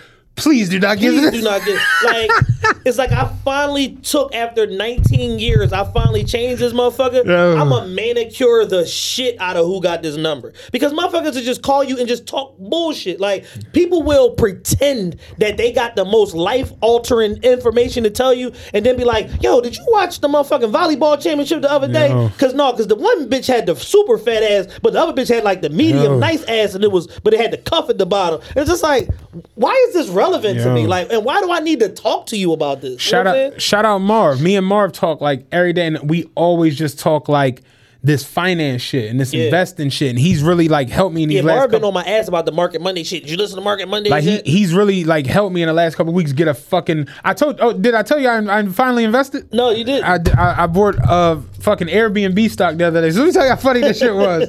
So I'm, I'm talking to Marv. So I'm like, all right, yeah, like, I got some money. I'm I'm gonna jump in there. So my first John, I bought four hundred dollars worth of Airbnb stock. Okay.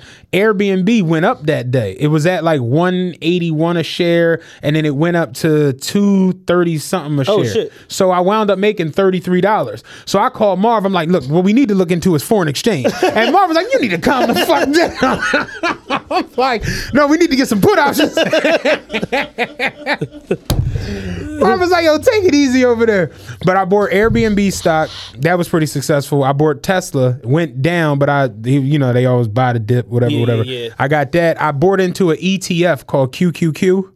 Okay. I got two e- ETFs. I, I don't have Q Q Q. I'm not familiar I, with I was listening to Rashard on E Y L. He said he put in a put option for two thousand thirty-three. The company has gone up twenty percent. Every uh, average of twenty percent over the last ten years. It goes up twenty percent every year. Yeah. So he basically got a put option for it to go up ten percent over the next four. Okay. And he was like, it's going up twenty. So I was like, I jumped in on Q Q Q. And Marv was like, yo, you really like are learning this shit. I'm like, dog, it's like, the, again, the brain is a sponge. If you, yeah. if I sit down and watch Klan rallies, uh, you know what I'm saying? It's like, what the fuck? So it's like, yeah, but uh, yeah, I definitely jumped out there the other day and the, That when I seen that the the the plus thirty-two, I'm like, oh, I, I, let me go get a suit. I'm like, it's on. Let me go get a mock neck. Yeah, it's fucking on. But uh, yeah, so yeah, shout out Marv. Like I said, it's just it's what you want to surround your brain with. Yeah, what you want to surround your yeah, brain I'm with. At a, uh, notification now. Apple up five percent today. Shout out Apple. I just bought a bunch more Apple stock the other day. I was suffering. Yeah, today's return on Apple plus one hundred eighty-one dollars. Shout out to Apple, man. The the E T F is called Q Q Q Trust. Q Q Q Trust, okay. Yeah. But I got Tesla, I got Apple. Yeah, Apple is up. Damn. Yeah, Workhorse is bouncing back today, up uh, plus seventy-nine ninety. General Electric shot up like a motherfucker. Yo, I, I'm so mad at myself, yo. The, the crazy last... part is there was an article on, uh, what the fuck was I, on uh, Benzinga. That was saying how the energy companies are going to have a surge. And I saw it and I just didn't click on it. Yeah. I woke up this morning, I saw General Electric was like Dog. super the fuck up. G- GE, it's at thirteen twenty-two or, or so, so, so around there right now. About four months ago, G E was seven dollars a share. And I'm like, I should just buy like one hundred shares of G E just because like it's General Electric. Like they ain't going nowhere. Mm-hmm. Like they're a staple of American society and I just slept. And I could have damn near two X my money, man. I'm mad at myself because I every week I was just like, I'm going to just buy more of this. I'm going to just keep going into the E V sector, all of that old shit. Like super mad at myself, man. Yeah, Marv, he, he got a penny stock um, for forty cents a share that wound up going up to eighteen dollars a share. Yeah, he had another one that was uh, Marv be on that shit, yeah, dog. Like, uh, he yeah, had another joint that like forty X or some shit. Yeah, him, like, yeah, he he he he know his shit. So we we talk a lot with it. Yeah, slowly but surely, all my stocks are like bouncing back this week, man. I was getting killed last week along with everybody else. It's so weird that I have stocks. It's like nuts. Like I didn't know what the fuck was going on two weeks ago. Yeah, Neo is bouncing back. Everybody bouncing back today, baby. They said today was going to be like good for like everybody though. Yeah, today, I saw that on C N B C. Solid bounce back day for the market, man. All right, let's knock out some topics. Yes. Enough, enough nonsense. We actually did discover, d- discuss Hip Hop Uncovered. Go watch that if you haven't yes. watched it. Uh, can we talk about Meek? We have to. Oh, okay. I we've reached a new low in the in the Meek Mill saga. We, I said it on here. Meek has the weirdest rap career in the history of rap. Yes. We have now seen, and this is just me going off head. I don't have this written down. I'll close my phone.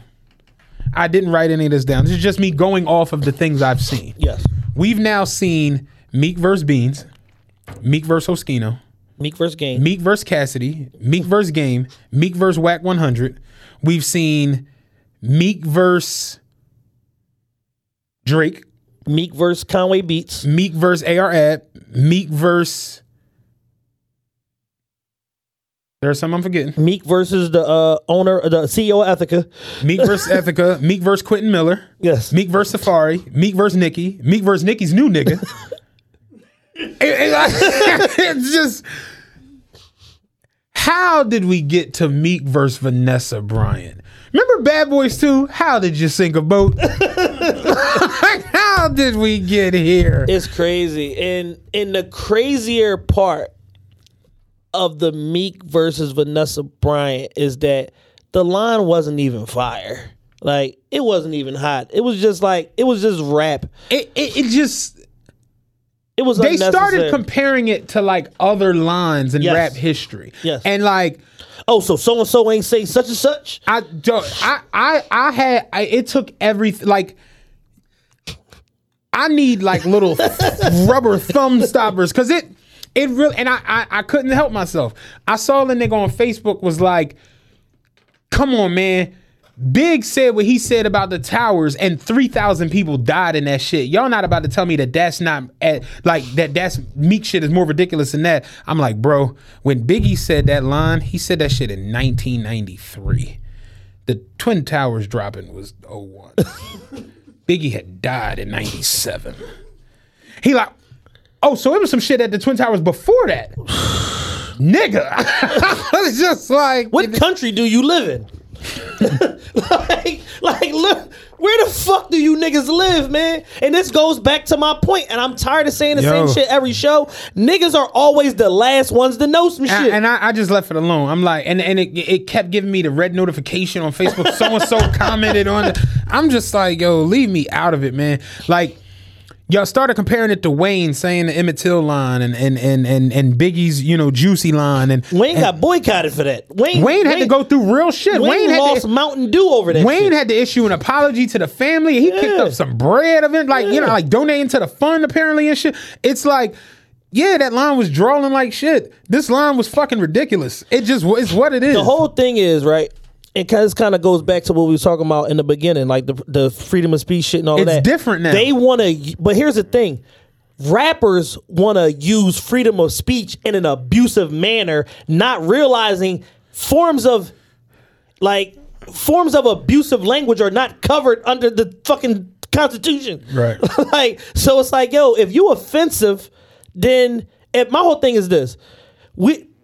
I've seen people take the long way home on this Meek Mill, Vanessa Bryant shit, primarily Philly people, which proves like we evolved that's from go, that's like... Go, that's going to be my yo yeah, we, weird. We like evolved from apes or some shit. Yeah. So it's like I've seen people go out of their way to take the long way home on this to try to justify yeah. the situation as opposed to just saying the lady says she offended, she was offended, and the lady said I'm not familiar with your music and she's not familiar with it. Like at some point we just got to listen to people and stop trying to, well, no, it ain't no way because when I was in the club, uh, like like Vanessa Bryant is a is a wealthy, not rich, a wealthy. Can we do this?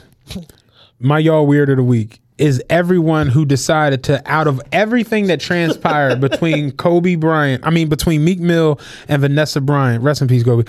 Everyone who took who listened to this whole entire saga from Meek making the bar, making the line. The line getting released on yes. an unreleased, coming out on an unreleased track. Meek then tweeting, fuck your feelings, I'm going back savage mode. Then Vanessa taking that and putting on her I G. I don't know if you noticed, she's she's had time all week. Yeah. For like everybody who yeah. like, you see the actor chick said that fly shit about Kobe? No. She was like, rest in peace, Kobe. Um, for sure, a sports legend, also a rapist. Both things can be true. She tweeted that right after Kobe died. I guess Vanessa just got wind of it. Yeah. So she posted on her story the other day like, yo, I don't know what the fuck type time you was on. You know, I just got wind of this, but it's like, you're just terrible. Like, accusations aren't convictions. And that works for like everything in the world. Like, you know, and Vanessa Bryant's had time this week. You know mm-hmm. what I'm saying? But she posted this shit about Meek. Like, I'm not, a, I don't, I'm not, you know, familiar, not familiar with your music. With your music. And, you know, but this line was just tasteless. For y'all to see Kobe Bryant died a tragic way he died with his daughter and seven others. The the fact that Meek just stays in nonsense left and right. The fact that Vanessa brother is Vanessa brother. Vanessa Bryant is a grieving grieving mother of four children now, three children still alive and processing all of that shit. Not yeah. having her husband, not having her second daughter. Not to mention there was a whole fucking tragedy. Of uh, multiple uh, nine people. nine people died. For y'all to get the only thing out of that is oh she capping saying she don't she know Meek. She definitely heard of Meek. And and I'm going to keep it a buck with y'all. I barely be hearing this shit. Because I don't be listening. I be listening right. to podcasts. And I like, the thing about it, the, I don't even know what song the line was on. The only way I... It's a leaked, it's a the, leaked song. The only reason I caught wind of the fucking song was of the line rather was because it it was all over the news. You yeah. know what I'm saying? Same as her. People sending it to her. Yo, did you know about? So it's like, I, my thing is, what is it that makes y'all believe that a wealthy Spanish mother of four that lives in the hills of California is riding around listening to Pain Away?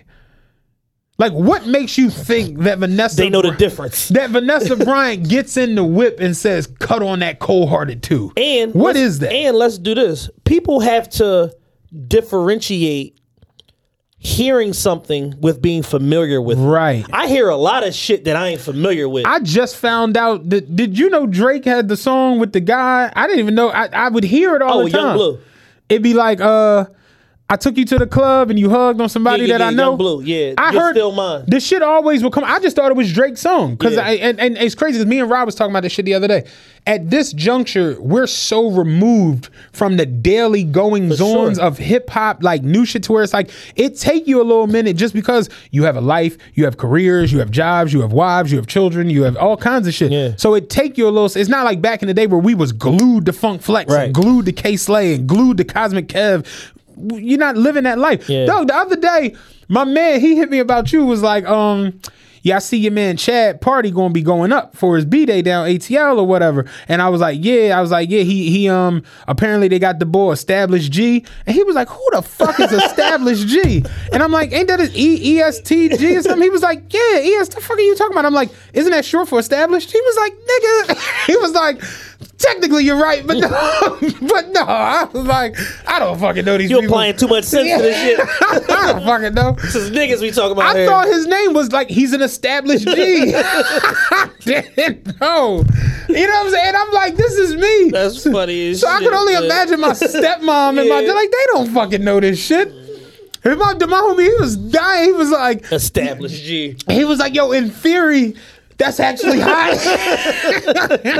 He was like, you might have done something. I'm like, dog, I, I honestly thought his name was like E S T G, like I'm an yeah. Established G. Yeah, that's what no. I thought the shit. Yeah, it's a it's an acronym. Everybody shine together. Oh, that's I learned something new today. yeah. But my homie was like, you're actually right, and it makes sense. But no. Shout out, boy. We was dying off of that shit but the no. other day. But yeah, it's like, so I, I I can't imagine that she would even know these. Like, I, I just can't see her listening to Dream Chasers too. Right. Like, oh no, that R I P Lil Snoop go hard. Like, I loved R I P Lil Snoop, but right. I can't assume that Vanessa Bryant's listening to this shit. So y'all that went to die on this hill of her listening to Meek Mill music is fucking insanity. Number that one, that's what y'all got out of this situation. She's not from our culture. No. She's not from our culture. Um, Latin and his, Latin and Hispanic music, reggaeton, all of that is the biggest music in the world. Bigger than hip hop, believe it or not, guys. Yeah. When you talk about like units moved, the impact, biggest song ever is Despacio. Yeah, and like the, the second or third biggest song ever is Gasolina. Yes, like, like that's a fact. They're both Daddy Yankee. Yeah, like that's a fact. So it's like Shaggy is still getting money, right? Oh, so it's like real shit. So it's like if I have all this music, Bad Bunny, o- Ozuna. Annual A A, all this music that's Gloria Estefan, that's from my Selena, that's from my culture, that's huge, that's being marketed to me, that I'm coming across.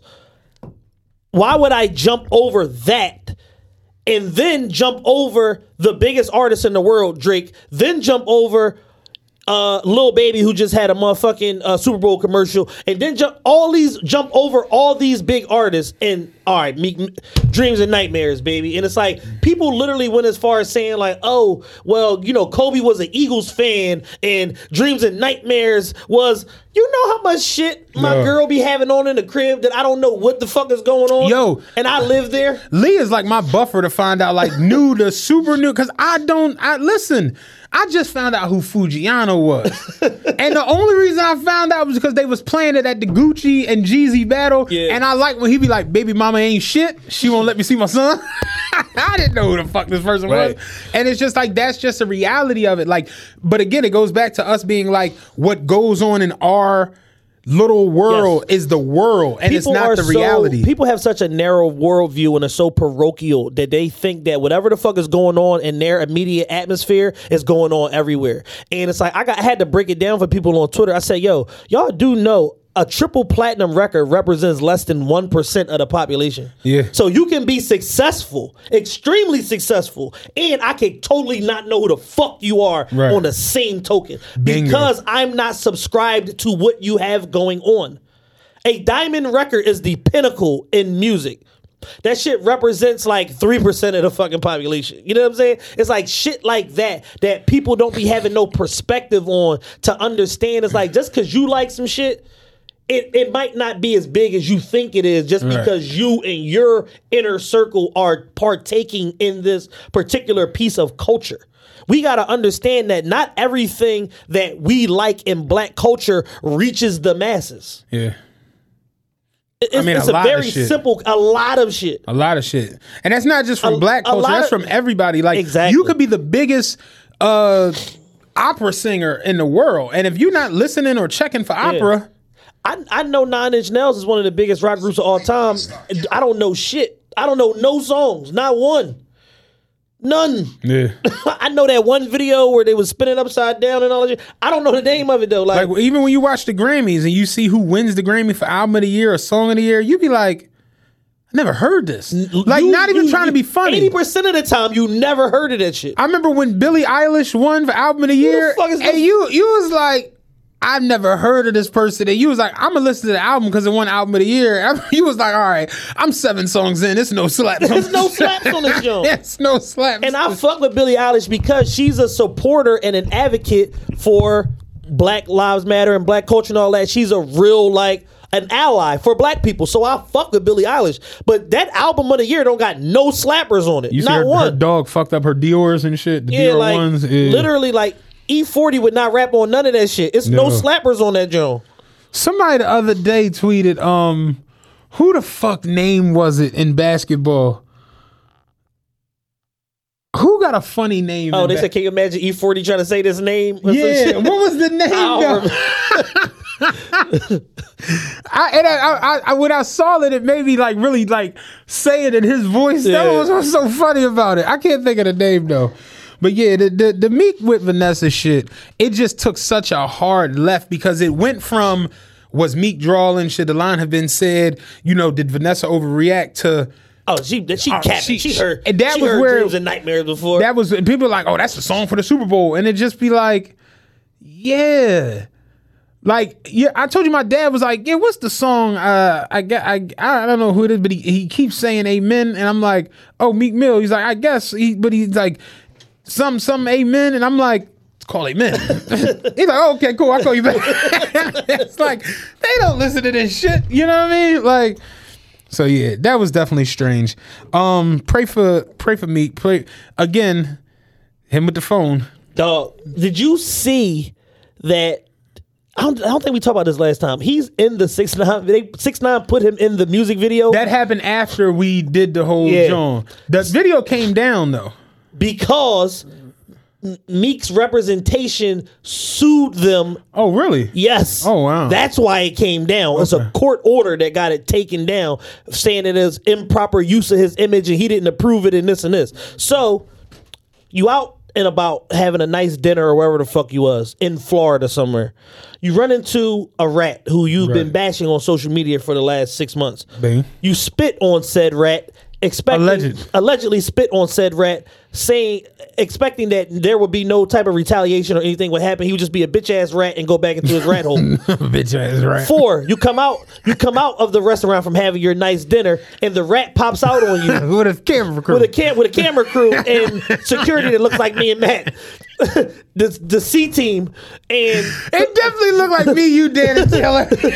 That's the funniest. You're like, part of is the, is this is the Israeli guard available? No, all we got is Tyreek and No, them. We got T R B though. They ain't got nothing going on. All right. Who do we have that can move Tekashi around South Florida? Pre- preferably Russian. Yo, real so, shit. So he pops out on you out of the shadows with a camera phone, sticks a phone in your face, spit Pooh Shiesty lyrics at you, calls you a bitch, and all this old hip shit. Then he, he posts yeah. it on social media. The shit goes viral. He's smart enough to say, let me take this down. I got a better purpose for this video. Puts it in his music video that was on pace to get two hundred million views, clowning you, calling you a bitch, this, this, and this. While meanwhile, you're on social media talking about why he chose me when you allegedly spit on the man and been having a, a one-way beef with him for months on social media. Then for you to turn around and hire a legal team to get the video removed because he's bullying you on the internet. It's crazy. When you allegedly spit on him and you were bullying him on the internet, including the Clubhouse John with D J Academics where you said me and Dirk planned, plotted, and strategized to finish six nine, and then the Drake record was the final nail in the coffin, and somehow, some way, you're confused as to why this rat is on your ass. You know the craziest part about the whole... Did you see the video? Yes. The the song... the. six nine in the song said free the guys. And I'm like... This, you you set the guys like, up. twenty twenty-one is crazy. Oh, this is the wildest. You, you're the reason the guys is booked. He is a maniac. A federal informant dropped a rap record where he said free the guys.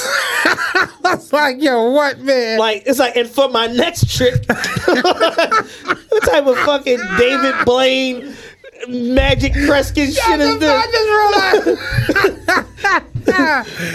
Now I'm about to saw this bitch in half. And for my next trick, I'm going to free the guys. Like, what, bitch? I put the guys in there, but watch how I get the asses out of there.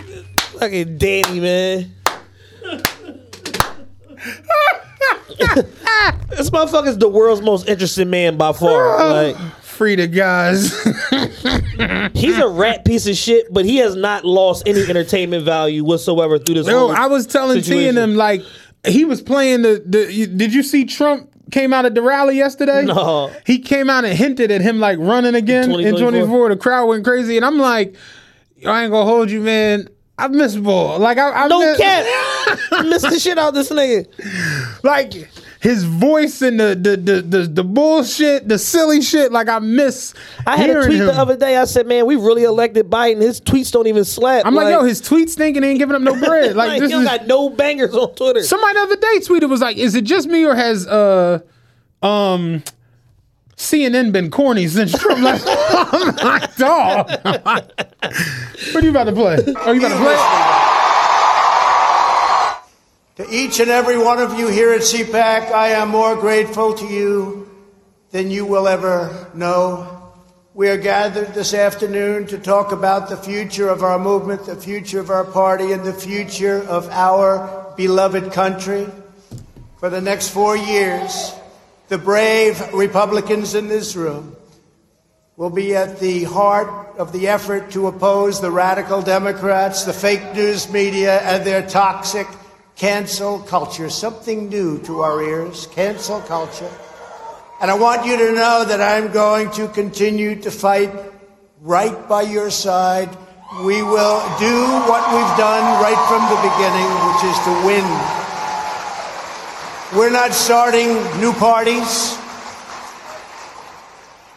You know, they kept saying, he's going to start a brand new party. We have the Republican Party. It's going to unite and be stronger than ever before. I am not starting a new party. Actually, as you know, they just lost the White House, but uh, it's one of those things. But who knows? Who knows? I may even decide to beat them for a third time, okay? Trump is psychotic, man. It's like I miss him. Like, I genuinely miss him. He said, yeah, they, they they didn't win this last one, but, you know, they won. You know yeah, what I'm like, saying? He like the uncle that uh, stole your bike when you was a young boy and sold it, but he also, like, helped you lose your virginity. Yeah. It's like, this nigga's wildly inappropriate, but he looks out at the same time. Yo, real shit, man. Trump, uh, he was, uh, Biden was talking about the, uh, the relieving of the, the, the student debt, mm-hmm. but only for people who didn't go to Ivy League schools. Ra was like, I'm getting a MAGA hat. Ra went to Penn. Ra like, I'm getting a MAGA hat. This motherfucker goes for this. Like, what? Like, yeah, he like, I'm going to relieve student loans, but only for people who didn't go to Ivy League schools. Yeah. I guess saying, like, if you went there, you should be doing good enough to not care. But it's just like, nah, dog, like, you could easily have three, four hundred thousand in student loan debt and be paying twelve hundred dollars a month. You know, like where somebody else is paying four hundred dollars a month for a less educated. Like that's a wild, wild game. That's like one point seven trillion. The whole thing is that the legislation is already in place. Like yeah. all you got to do is just sign. All they got to do is just give a fucking just sign the shit. I got fifty three thousand. Just sign it, yo. Bro.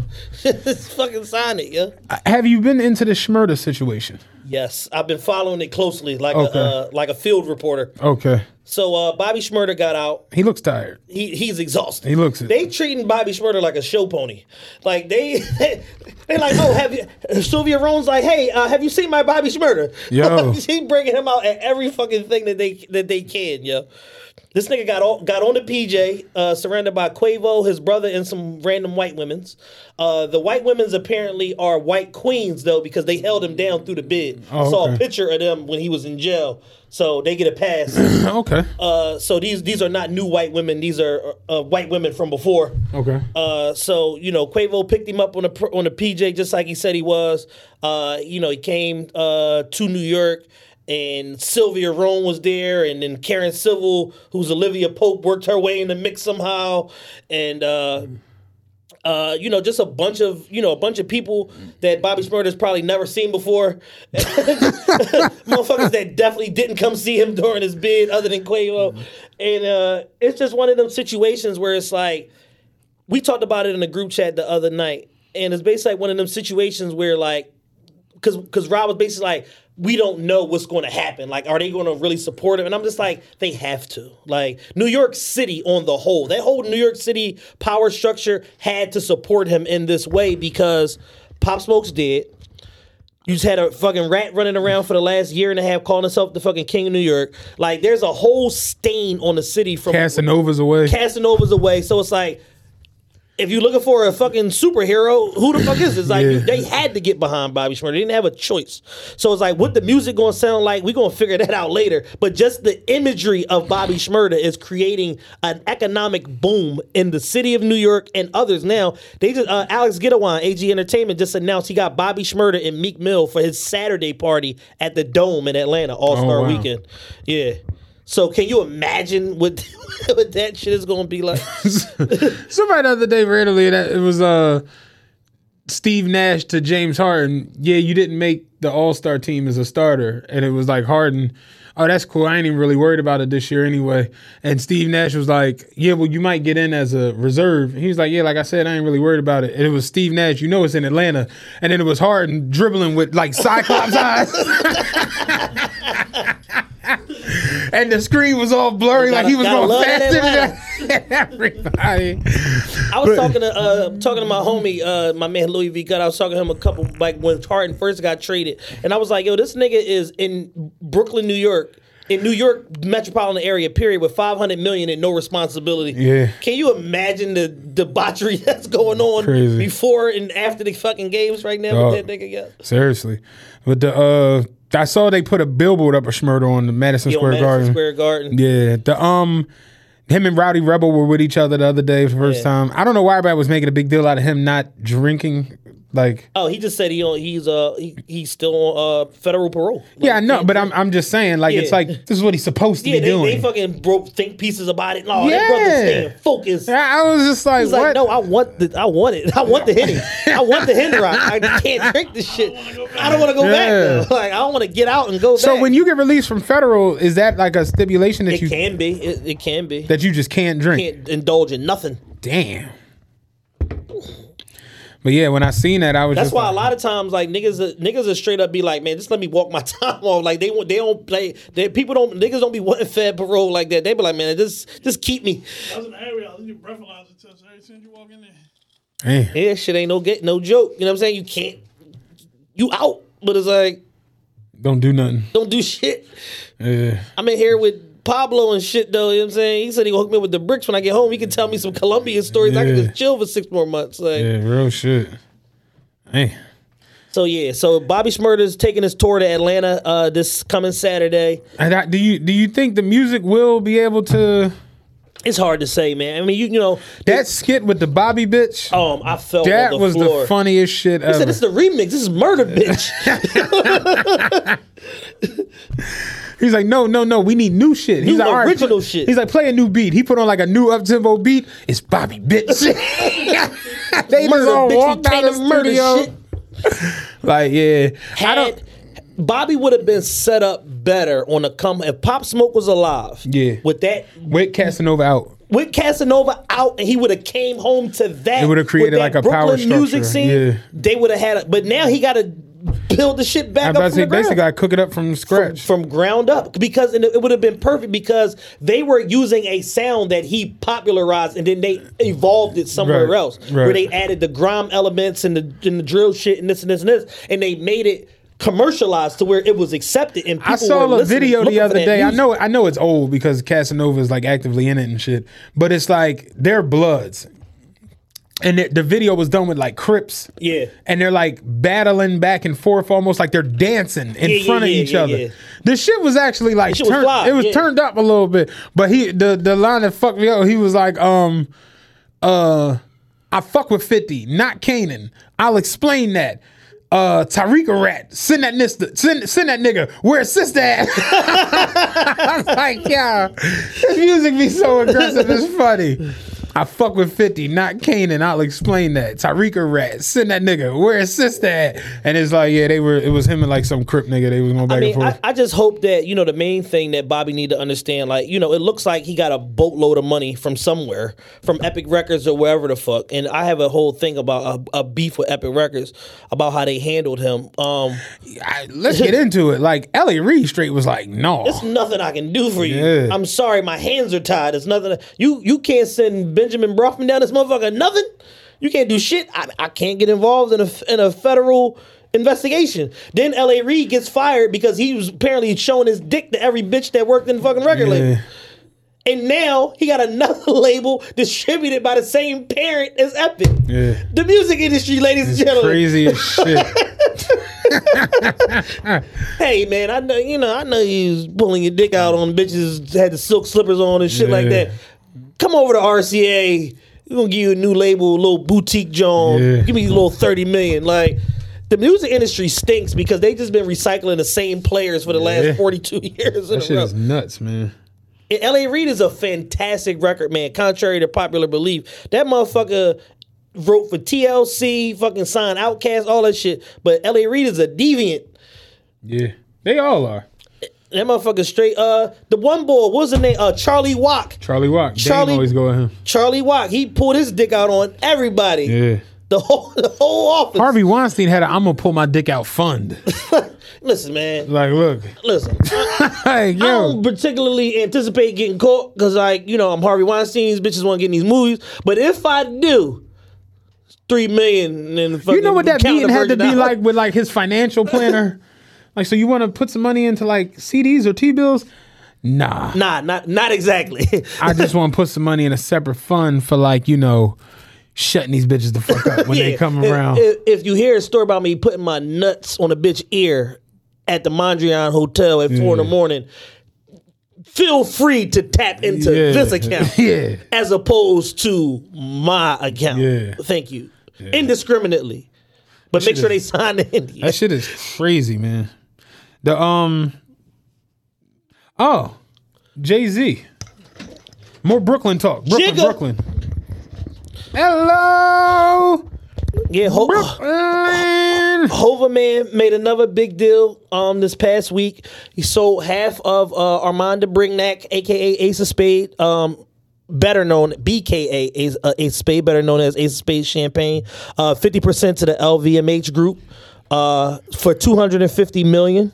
For uh fifty percent stake into the company. They're going to provide him with their global platform distribution and all of that. So basically, like now where you got to drive to forty-two liquor stores to find Ace of Spade, now you're going to be able to go wherever the fuck they sell Moet at in Henny.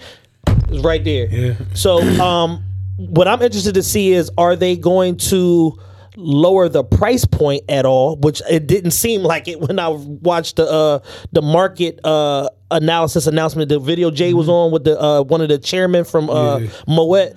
Uh, it didn't seem like it because they were really like stoked about this like premium uh, champagne space or whatever like that. And uh, I'm just I'm just reading what you put in the notes. Stop the Jay-Z think pieces every time he walks to the store. He annoying. Doesn't do the internet or speak to y'all for a reason. It's because y'all weird as shit. The Jay think pieces are absolutely every insane, time he do man. Anything. Yeah, it's fucking nuts. The um the weirdest one was the credit John that I saw the other day. Yeah. Did you see that? He's uh he's partnering to do a um basically like a utilization thing that they do for credit where you can up your credit from things that aren't necessarily on yeah, your... Yeah, like apps and stuff like that. Basically, yeah. And I, when I saw that, I'm like, so Experian Boost, basically, is what the fuck we're doing. You right. know what I'm saying? As as Jay-Z. The um, what's this tweet about you got in here? Oh, that was... Uh, this. Oh, it's... it's uh, this is one of the fucking think piece, Jones. It's... the, the, the So the fucking tweet said... It's powerful how Jay-Z unapologetically, unapologetically changed the narrative of what professional hair is in the corporate world. And I'm just like, that never happened. Like, I don't think Jay did that. Like, he's a billionaire already. When he started growing that shit, he was at worth at least seven hundred, eight hundred million. Yeah. He looks ridiculous on top of that. And... when they're calling you to do business, you can do whatever the fuck you want. Why are, like, why is this a thing where it's like he single-handedly changed the narrative? No, he didn't. It's like, let your ass go into a job interview with that shit like that. Like, uh, so you gonna cut that dusty ass mop off your fucking head? Or no? Like, you can try it. When you're your own boss, you can do whatever the fuck yeah, you want. You, That's the benefit of being your own boss right, and your own brand. Right. The nigga could dye that fucking dust mop white if he want yeah. to. Can't nobody gonna say shit. Right. Because he, who he is already. Bingo. You already gave us volume two in fucking Reasonable Doubt. Yeah. So yeah, I, I didn't I didn't see that or understand that at all. That was These people strange. Are nuts, yo. The uh, none of these other topics I really care about. The honeycomb brazy shit is kind of wild, bruh. It's like this nigga is is, is uh, unsuccessfully beefing with the whole city. the, the the so little backdrop to the story. They're from are they Alabama? Alabama. So Alabama. I think it's Montgomery, Alabama. Alabama's a wild place. Yes. Um, Arkansas, all that shit. Underserved, underprivileged, all of that shit. Back road, country town, dirt roads, the whole shit. This was the only part of it that really like just kind of like. Not intrigued, but kind of more so perplexed me a little bit. Yeah. So basically, he's this young nigga's like, wow, just been wilding out, getting into shit. Yes. You know, just his whole life basically. And he's been claiming all his wreck too. On top of that's that. the wild. I saw that it was, he did like a live. He was like, yeah, I shot some niggas over there, and then you know I went to jail for this one murder, and I paralyzed this one nigga. Yeah, like, this shit is wild. But the part that blew my mind a little bit, me and Black, shout out Black, we was talking about it. He. So the, the story that blew up and made him like national nigga news yeah. was he his grandparents' house got shot up. Yes. And the story was his grandparents' house got shot up and then they set the house on fire. Yeah. And, you know, of course, everybody reacted like, what the fuck did you do? What beef do you got going on that somebody came to your grandparents' house, yes. shot the house up and then set, set the house on fire. on fire, killing your grandparents in the joint?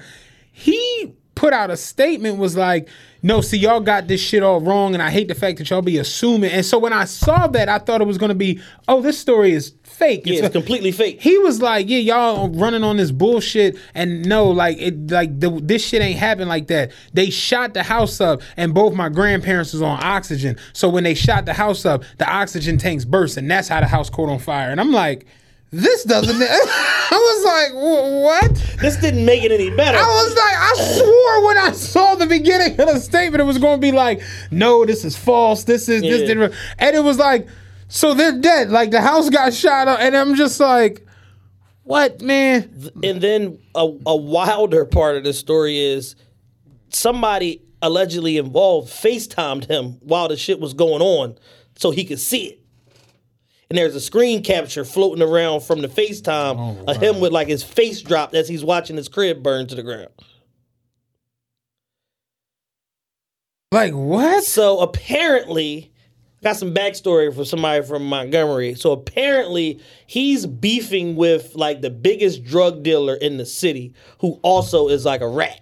But the nigga is like super rich and he just been putting money. That's why he gets shot every week. He just keep putting money on this nigga head. four hundred thousand, one hundred thousand. Like just various shooters are looking for this nigga. So I guess they finally got tired of looking for him. They say, oh, cool, we just gonna kill your family instead. We tired of looking for you.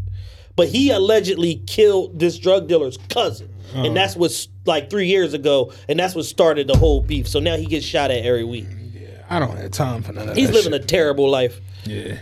And at this point, it's like, he, you know, he's he's signed to Jay Prince. So it's like, at some point, the old man is going to have to try to, like, get involved. And, yeah, come do a Hip Hop Uncovered.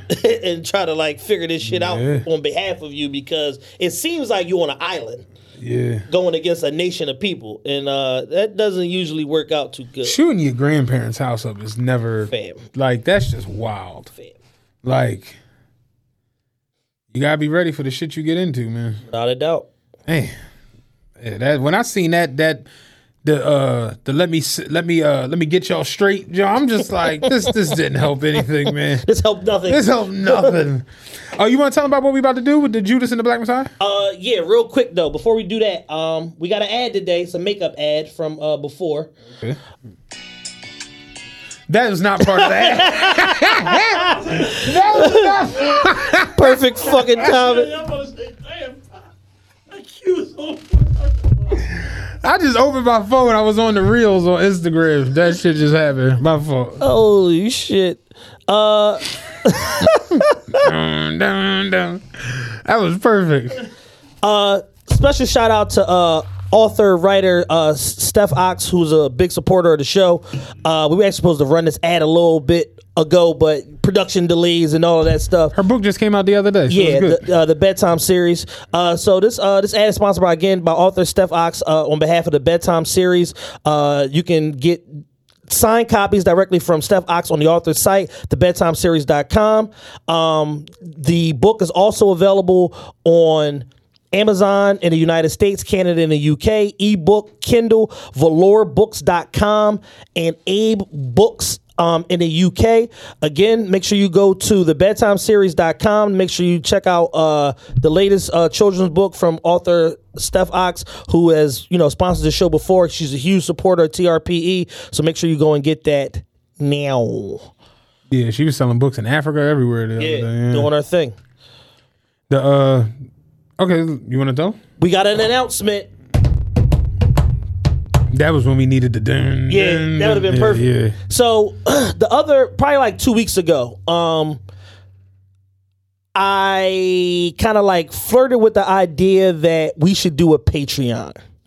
And it's basically based on the fact that there's some content that is not appropriate for the masses. But because perspective matters.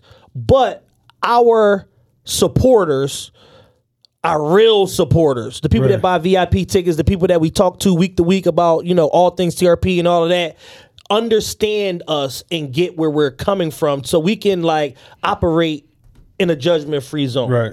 So with that being said, we are officially launching a Patreon account um, effective tomorrow. Our first piece of content will be on there, and it is patreon dot com slash official T R P E, same as all our social media and all of that. And we're going to have three different tiers of patrons on there. The first tier is going to be two dollars and fifteen cents from from the two one five, and that's going to be the, the donation plus tier. At this tier, you're going to basically be supporting the infrastructure Um, and the scaling of the show, um, two dollars and fifteen cents a month. But you also do get one piece of bonus content every single month. That could be an audio pod. That could be a video pod. It could, it might be, a, sometimes it's going to be an audio and a video pod. Right. Something additional that is never going to touch Our actual feed. Our actual on feed iTunes. on iTunes or YouTube or Google or none of that shit. So that's the donation plus. The second tier is the T R P E Nation tier. eight dollars and twenty-four cents a month because Kobe Bryant is our favorite athlete of all time. At this tier, you're going to get way more content, way more access to T R P E. You're going to be able to submit questions to us for like topic discussions and stuff that we can talk about on air. You're going to get two pieces of bonus, a minimum of two pieces of bonus content per month. Sometimes it'll be more. That could be a video pod, an audio pod, um, something custom that, you know, me and Matt just cook up real quick and just throw out there. That's just maybe like a conversation piece or some type of, you know, something that we spark interest from on our group chat and throw that out there. Um, and uh, at the final tier, I want to make sure I'm stating this correctly. And on the final tier is going to be the T R P E V I P tier. twenty twenty-one per month. That's going to get you access to literally everything. There's something called A M As, which is Ask Me Anythings. Y'all can submit Ask Me Anythings. I gotta fucking, if it's on social media, I gotta respond to you. If it's on Patreon, we put the content up, whatever like that. You're going to get a minimum of four additional pieces of content every single month, four original pieces of content, which basically equates to like one additional podcast a month, any, a week, anywhere between thirty to sixty minutes in additional content every single week on our Patreon page only. And if we do something, sometimes it's going to be audio only, sometimes it'll be video only, sometimes it'll be both. You'll get both, and that don't care if it's two, and we promise you one a week. That doesn't count towards your overall four for the month. We're going to give you something original every single week for the people that subscribe to this tier. You're also going to get early access to any type of shows. And when we go Patreon live at this tier, you get that additional content on top of the f- additional piece, four to eight pieces of content every single month. So this whole thing is to give us a way to connect with our audience, talk about some of the more like racier topics that we don't necessarily, uh, you know, don't necessarily get to talk about on uh, our regular yeah, feed. The shit, the shit we don't want to get, canceled. don't want to get banned for. Exactly. So this is literally, you know, what you get. So again, for the T R P E V I P, two dollars and twenty-one cents a month. At the T R P E V I P tier, our absolute top supporters will receive unprecedented access to Chad and Matt. At this tier, there is early access to ticket sales and all future live events. Patrons also get a minimum of four bonus video episodes per month, behind-the-scenes content access, shout-outs on monthly T R P episodes, monthly A M As, which is Ask Me Anything, live stream events, and much, much more. Um, and again, those uh, content pieces, monthly A M As, bonus episodes, behind-the-scenes content, exclusive content, patron shout-out, early ticket access, live event V I P, live streams, fan requests, and live chat also, which will be all Patreon exclusives. Um, at the T R P E Nation tier, eight twenty-four, Mamba Forever, uh, you get tons of bonus content, previously unprecedented access, a minimum of two pieces of uh, bonus content per month, which is basically like equate to like one every other week, behind the scenes content and shout outs on monthly T R P episodes. Um, so, you know, if, for, you know, su- subscribing here, as opposed to, you know, you sponsoring the show, whatever, we'll shout you out on our regular T R P episodes and any type of patron, uh, Patreon content that we put together. And then at the beginning tier, which is just a donation, two dollars and fifteen cents per month, you get uh, to subscribe to the to the feed, additional support for the show, one piece of bonus content per month. Now, the reason why we wanted to do the Patreon where it's all additional content and not like the corny shit that everybody else is doing where they just hold, I'm going to hold this and then give it to you a week early yeah. on Patreon. Like, we don't want to do that. This is going to be all additional original content. Every single Monday, we're still dropping our regular two-hour T R P episode. In addition to that, you're going to, if you subscribe at either the uh, T R P Nation or T R P E V I P tier, you're going to get anywhere between two to four additional pods every single month, which is one every other week or one every single week, thirty to sixty minutes on top of what we already give you right. for free on all of the other uh, podcast networks. Yeah. So the first one we're doing. First one we're doing is an exclusive movie review of Judas and the Black Messiah. We're going to discuss the movie, the soundtrack, everything. Everything surrounding it, and also how it plays into some other historical things um, as it relates to like the black community. There's a, a Billie Holiday film that's that's out right yeah. now on Hulu. Very similar story, and it just kind of kind of shows like the way that black uh, people that were trying to help move the movement forward and were about civil rights were constantly infiltrated, targeted, and all of that. And we're going to get into very super specific detail on that review. That's going to be our first piece of content, which will be up uh, Tuesday. Um, on our Patreon account. That's patreon.com slash official TRPE. Bingo. Oh, uh, you got anything else for this? Uh, no, not really. My birthday weekend, we touched on it briefly, uh, coming up March twelfth through the fourteenth in Atlanta. You can get tickets right now at Casino Weekend twenty twenty-one, A T L dot com. I know that's long as hell. Casino Weekend twenty twenty-one, A T L dot com. Uh, Friday night, we got Pooh Shiesty and uh, Shay Mack. Saturday night, E S T G, D J Self. Established G, baby. Established G, uh, D J D J Self, and... Um, Dream see, Doll. Did you see the video? I guess he's trying to be the young boy's manager. He a rapper in New York, and the boy was like, "Yo, let me be your manager." He's like, "What can you do for me?" He's like, "I'll get you on the radio tonight." I walk right up to D J Self and punch him in the face. Hey, in front of you see the projects in the background. It's like, yeah, this is appropriate. uh, so Saturday night, Saturday night. That's really how motherfuckers look at the music game. Like I'm just muscle my way in. Like no, this is security. You need a key card scanner. Yeah. Access. No, you're uh, not. Uh, so yeah, sar- Saturday Saturday day party, Magic City, uh, Gigi McGuire and Indiana. Saturday night. At uh, Club Vivid, we have E S T G, C M G signing party, Dream Doll, D J Self, uh, Sunday brunch at Garden Park, and then Sunday night finale at the all-new Uncut Atlanta with Rocky, the hometown hero, uh, at Fake Bitches Hero, and D J Drama and D J Active. So, packed weekend. Um, of events, six parties. You get uh, access to all six parties right now for one hundred dollars if you buy the early bird pass. After that, when they sell out, they're going to be two hundred dollars. If y'all need tables and all of that, y'all can hit me on I G at plus dot co, a k a. Plus E O. Plus E O. Don't hit Matt makes me sick, because I will take Matt, your money and Matt will, you will Matt not will get a ticket. You. Yeah. Matt will really make you sick if you hit Matt yeah. and give him a deposit. All right, we out. We're going to knock out this Judas and the Black Messiah joint. And, uh, you know, that's it. Bong. When something happens to your kitchen, you might say, "This is ludicrous." But that won't fix your home. That will only get you the rapper, Ludacris. Having trouble? Don't panic. Don't be alarmed. You need to file a claim? Holla at State Farm. Like a good neighbor, State Farm is there. That's right. You can file a claim on the app or call us. Thanks, Mister Chris. No matter how ludicrous the situation, like a good neighbor, State Farm is there. State Farm, Bloomington, Illinois.